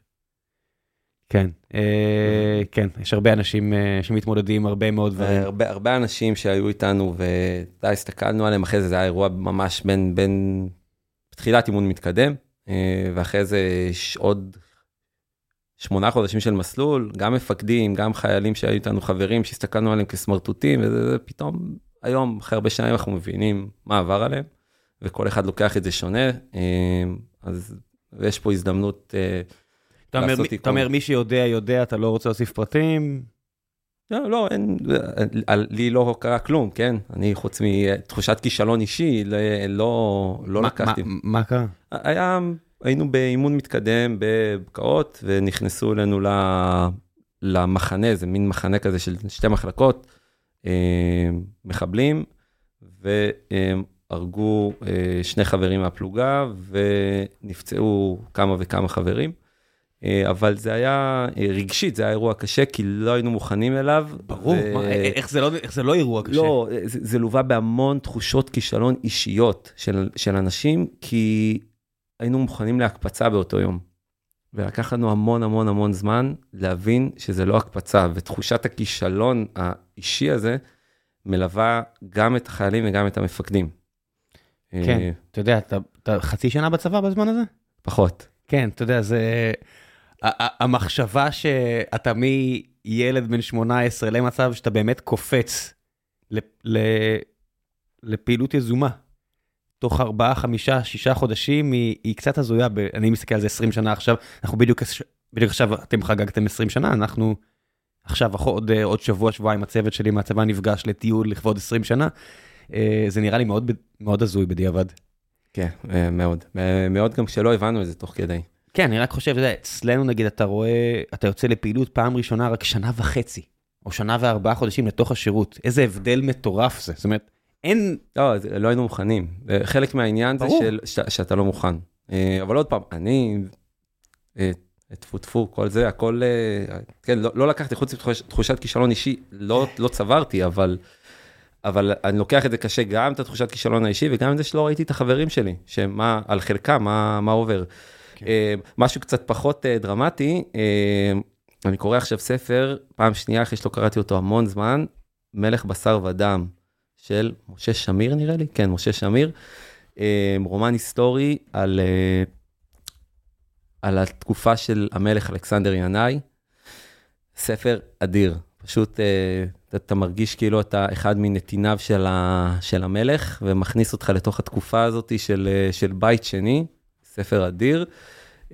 עוד ספר ישן שמצאתי בשנה האחרונה על המדף שלי, בין, אה, בין ביירות לירושלים, ספר משנות ה-80 של אה, תום פרידמן, זה הספר הראשון שהוא כתב, זה קפסולת זמן מטורפת, הוא חי כמה שנים בביירות בזמן מלחמת האזרחים, ואז אחרי, ב- במהלך מלחמת לבנון הראשונה עבר לירושלים, ואז הוא חי ב- בישראל ובירושלים בכל תקופת ההתפרצות של האינתיפאדה הראשונה, זה פשוט שתי קפסולות זמן מטורפות, וזה גם תום פרידמן, עוד לפני שהוא היה סופר מפורסם, אז הוא כותב מאוד מאוד גולמי, פשוט אה, יש שם אה, אה, קפסולת זמן מטורפת. והדבר השלישי, גם משהו שחזרתי אליו לאחרונה, לא, לא קורה שום דבר חדש חוץ מאת הספר של שזיף, אה, שהוא גם מומלץ, אבל אה, כאילו, מה זה משנה, זה, זה ספר, זה, זה היופי, ב... כן. כמו לראות סרט מישהו. לא, אז, אז חזרתי בקיץ ל... לאהבה על הדשא, קדחת המגרש. ו... אוהדי ארסנל אה, מקבלים אה, לכבוד האליפות. אה, כן. אז זה, זה ספר וסרט, אהבה על הדשא זה הסרט, קדחת המגרש זה הספר, זה ספר על אוהד ארסנל, ניק הורנבי, שמגולל את החיים שלו בתור ילד כאוהד, ואיך הוא גדל וגדל וגדל, אבל נשאר ילד. אה, זה גם ספר חובה לכל אוהד כדורגל. הספר עוד יותר מהסרט, הסרט קצת פחות מחזיק את הזמן, אבל הס- הספר בטירוף מחזיק את הזמן, אבל זה עוד יותר בשביל כל מי שחי עם אוהד כדורגל, ורוצה לה, רוצה שייתנו אה, הבחנה למחלה שאיתה הוא מתמודד, כן. אז זה נותן... אה, אוהד ספורט באופן כללי, זה... אני אה, מני- זה אני לא מניח דומה שזה- לשום דבר. אתה חושב שזה לא דומה? לא ל- דומה לשום דבר. כן, לא יודע, כן. אין לי, אין לי למה להשוות, אתה יודע, אני, אני מניח שמי שפנאט פוטבול אמריקאי, לא, זה זה שונה, כי אין ירידת ליגה, ואין uh, הרבה דברים שיש uh, אצלנו. ויש את השוויוניות, ויש... אני מניח עכשיו, יש, יש הרבה דברים דומים, אבל גם... לא יודע, אני לא... אה, אה, אני, מש, אני משער, אולי אני רוצה לחשוב שיש יותר דמי, דמיון, אבל זה באמת אה, אינטנסיבי. כן, זה, זה, זה קשה לפעמים, אבל... אה, בוא, ואתה גם אוהד את הקבוצה הכי מצליחה ב-40 שנה האחרונות בישראל, 30 שנה האחרונות. כן, כן. כן, כן, תמיד, אבל... תמיד בכל הדיונים האלה זיו, שאיתנו בקבוצה, אומר, אני לא יכול לשמוע אתכם יותר, אני רוצה שוב לחזור על הפועל פתח תקווה ומה יש מאז שאני נולדתי. דרך אגב, קבוצה מדהימה, אני הייתי... הבטחתי לו שהשנה במשחק העלייה שלהם, אני בא עם הילד, לא סתם. אז, תדע, אני, יש לי מסורת עם, עם חבר, מסורת. שנה שנייה ברציפות, אנחנו ביום הולדת שלי או שלו, אנחנו הולכים למשחק של הפועל פתח? תקווה בליגה לאומית. אה, איזה קטע? מה. הקשר שלך? סתם, הוא אוהד מכבי תל אביב, אוקיי. אז אין לנו, אנחנו לא יכולים ללכת למשחקים בארץ ביחד. הלכת פעם למשחק של אה, לא מכבי חיפה? אח שלי שיחק שנים בליגה ג' וב', אז הייתי בעשרות לא, לא, לא, עשרות לא, לא. משחקים שלו. ליגת אה, העל. לא, לא נראה לי שהייתי. הייתי אה, פעם אחת עם אה, יוני למשחק של מכבי נגד ביתר, שמכבי ניצחו 4-0 בטדי או משהו כזה, וזה חוויה מוזרה, והחברים שלי כעסו עליי מאוד. לא, לא צחוק, חברים שלי באמת כעסו עליי. זאת אומרת, גם היה משחק של הפועל באר שבע באותו רגע. אה, אה, ואנחנו- וואו. זה, אה, הלכתי למשחק של, למכבי תל אביב, כאילו, אז הלכתי לפחות יציע ניטרלי. אה, הזמינו אותנו שם לדבר כזה, וזו פעם אחת שהסכמתי אה, לבוא, הוא מקבל מן הסתם הרבה יותר הזמנות, וזו חוויה ממש מוזרה. ממש. אני לא, לא בטוח אם אני אעשה את זה עוד פעם. אז תראה, אני... עכשיו שהייתי בגרמניה, אז הייתי בארבעה משחקים. ושל- שונה, לא? ו- לא, ושלושה מהם היו כזה כיף, בירה, נקניקיות, הכי כיף בעולם, פתאום אתה קולט איזה כיף זה, כדורגל בלי, בלי הלחץ. ואז כשהיינו במשחק של שלקה נגד דורטמונד, אז אה, ישבנו מעל האולטרס, וכל היום דיבר, היינו עם איזשהו אוהד שלקה שמכיר את ההיסטוריה, והוא סיפר לנו על כל, ה, כל ההיסטוריה שלהם עם ה... עם הזכייה בגביע וופא והעיבוד אליפות בדקה ה-90 ומשהו ב-2001 וזה, ואני הגעתי לדרבי הזה, אני נכנסתי לזה בסוף המשחק, חבר שלי צילם אותי, בדקות האחרונות שלקה ישבו, ו... וזה היה כזה, זה משחק מותח ולוחץ. אני לא קלטתי בכלל, הוא צילם אותי, סרט, סרטון, נראיתי כמו במשחק אליפות של מכבי חיפה. וואו, איזה, איזה קל אה, להיכנס לרגש. כאילו, זה, הם הכניסו אותי, אה, יש להם סיפור מטורף, הסיפור של 2001 עם העיבוד אליפות בדקה, מטורף, ושאתה שומע את זה מבן אדם ש, שהיה שם, הכניס אותי לגמרי. כן, אתה יודע, גם, גם לך יש כזה. מלפני 12 שנה, אתה יודע, זה לא, זה לא שלאוהדי מכבי חיפה אין כזה, פלוס תוס- תוספת של הקיזוז, אין דברים כאלה בעולם אתה נראה לי. יודע שיש לי שני חברים, אה, אוהדי הפועל, שהיו במשחק הזה, דיברתי איתם שעה אחרי, לא, הוא כ... במשחק בטדי כאילו? כן, לא כאב לי. אני לא יודע, כאילו הרגשתי שיש פה צדק פואטי, שאם אם מכבי חיפה לא ניצחה את בני יהודה, בלומפילד מלא, כשבני יהודה כל מה שהם רוצים זה להפסיד את המשחק, אז יש פה וואו, אתה צדק. בן אדם הרבה יותר טוב ממני, אני לא חושב על צדק. כאילו, אני, אני לא יודע, אני- אמרתי, אני לא, לא מגיע עשר. שעות אחרי שטינפתי על מכבי חיפה נטו, כי אני לא... ואני בטוח שמחכות לי שם הודעות איפה אני בטוח שלא יגיע להכל. אני לא מסוגל, אה, אני לא אובייקטיבי. זאת אומרת, אני, מבין איזה אני, ואני עוד המתון מבין האנשים סביבי, כן? אני עוד מוצא כאילו להגיד, תקשיב ידידי, אתה בן 40, אני מבין, כאילו, בוא תחשוב על זה ברצינות. נכון שאין קונספירציה, אתה מבין שאין קונספירציה? הוא עושה לי, נראה לי. ואז חמש דקות אחרי זה, מה? שוב שחר קנה שופטים, תראה את הדבר הזה, ושולח לי סרטונים עם פריים ביי פריים, נראה לך, תפסיק להיות כבש, נראה לך שזה לא מתוכנן מראש, ואני אומר, שוב, אני רוצה לחזור שוב לעניין הזה. אתה בן 40, תחשוב שוב על מה אתה אומר פה, תחשוב כאילו, מה, איך אתה מדמיין את זה, מעטפה, כאילו איך אתה מדמיין, עושה לי, אוקיי, אני מבין, ואז הוא שולח לי שוב פריים ביי פריים, תסתכל, נראה לך שזה לא מאורגן. אין מה לעשות, זה לא... תחשוב, איפשהו יריב לוין מחלק את זמנו בין, או רונן שובל, מחלק את זמנו בין לריב על רפורמה משפטית, מהפכה שיפוטית, מה שאתה לא רוצה, לבין, יו, אני לא מאמין, אולי, אולי הרוכשים האמריקאים יביאו לנו, אולי אלטמן יחזור בקיץ. אם הם היו לוקחים דרבי, לא הייתה רפורמה. אני בטוח בזה. אני בטוח בזה. כמו... אני בטוח בזה. אם, רק היה, אם מיץ' היה אה, קונה את הפועל תל אביב ולא מכבי תל אביב, לא, לא צריך, לא צריך לקנות, דרבי אחד. לא, לא, לא. דרבי. אחד. לא, אני... בולייביץ' מבקיע את זה ואין רפורמה. הוא גונז. לא, בולייביץ' מבקיע את זה וזה הרפורמה נדחית בחצי שנה. מיץ' קונה את הפועל ולא את מכבי? מאשרים את הגול של שי אייזן ואין רפורמה. כן, גמר גביע, אה, יש מצב, כן, גמר גביע, אה, הנה עבר, תבין, בוא, בוא, דלתות מסתובבות, מי שהביא את עבר לישראל, תראה מה עשית. תראה מה עשית. דרך אגב, פה, פה אני מסתכן כבר, זה כבר לא מצחיק, אה, כמו שאם אה, רוטמן היה זוכה בכמה משפטים, אז גם פחות היה אכפת לו, אם הוא לא היה מפסיד בכל כך הרבה משפטים, אולי גם, אז היה פחות אכפת לו. שמע, אתה רוצה ללכת עד, עד הסוף אחורה, אם מישהו היה קונה כמה ציורים של היטלר, אתה יודע, לא, ש, לא, לא, לא משווה בין השניים, אני רק אומר, ההיסטוריה מלאה באנשים שהיו מתגלגלים אחרת. אתה יודע, אם נפוליאון... היה מזיין טיפה יותר, בזמן שהוא מסתובב בפריז, אה, שיש לו שנה של חופש מהיותו סרן תותחנים, או לא יודע מה, ולא מסתובב מבואס על החיים שלו, ולא בונה איבה כל כך גדולה להוכיח את עצמו, היו הרבה יותר רוסים חיים. אה, רק תזכיר לי איזה דקה זה, כי בטח הילדים שלי יקשיבו לפרק, שאני אדע לעצור. לעצור חמש דקות לסוף. תודה רבה. ביי ביי.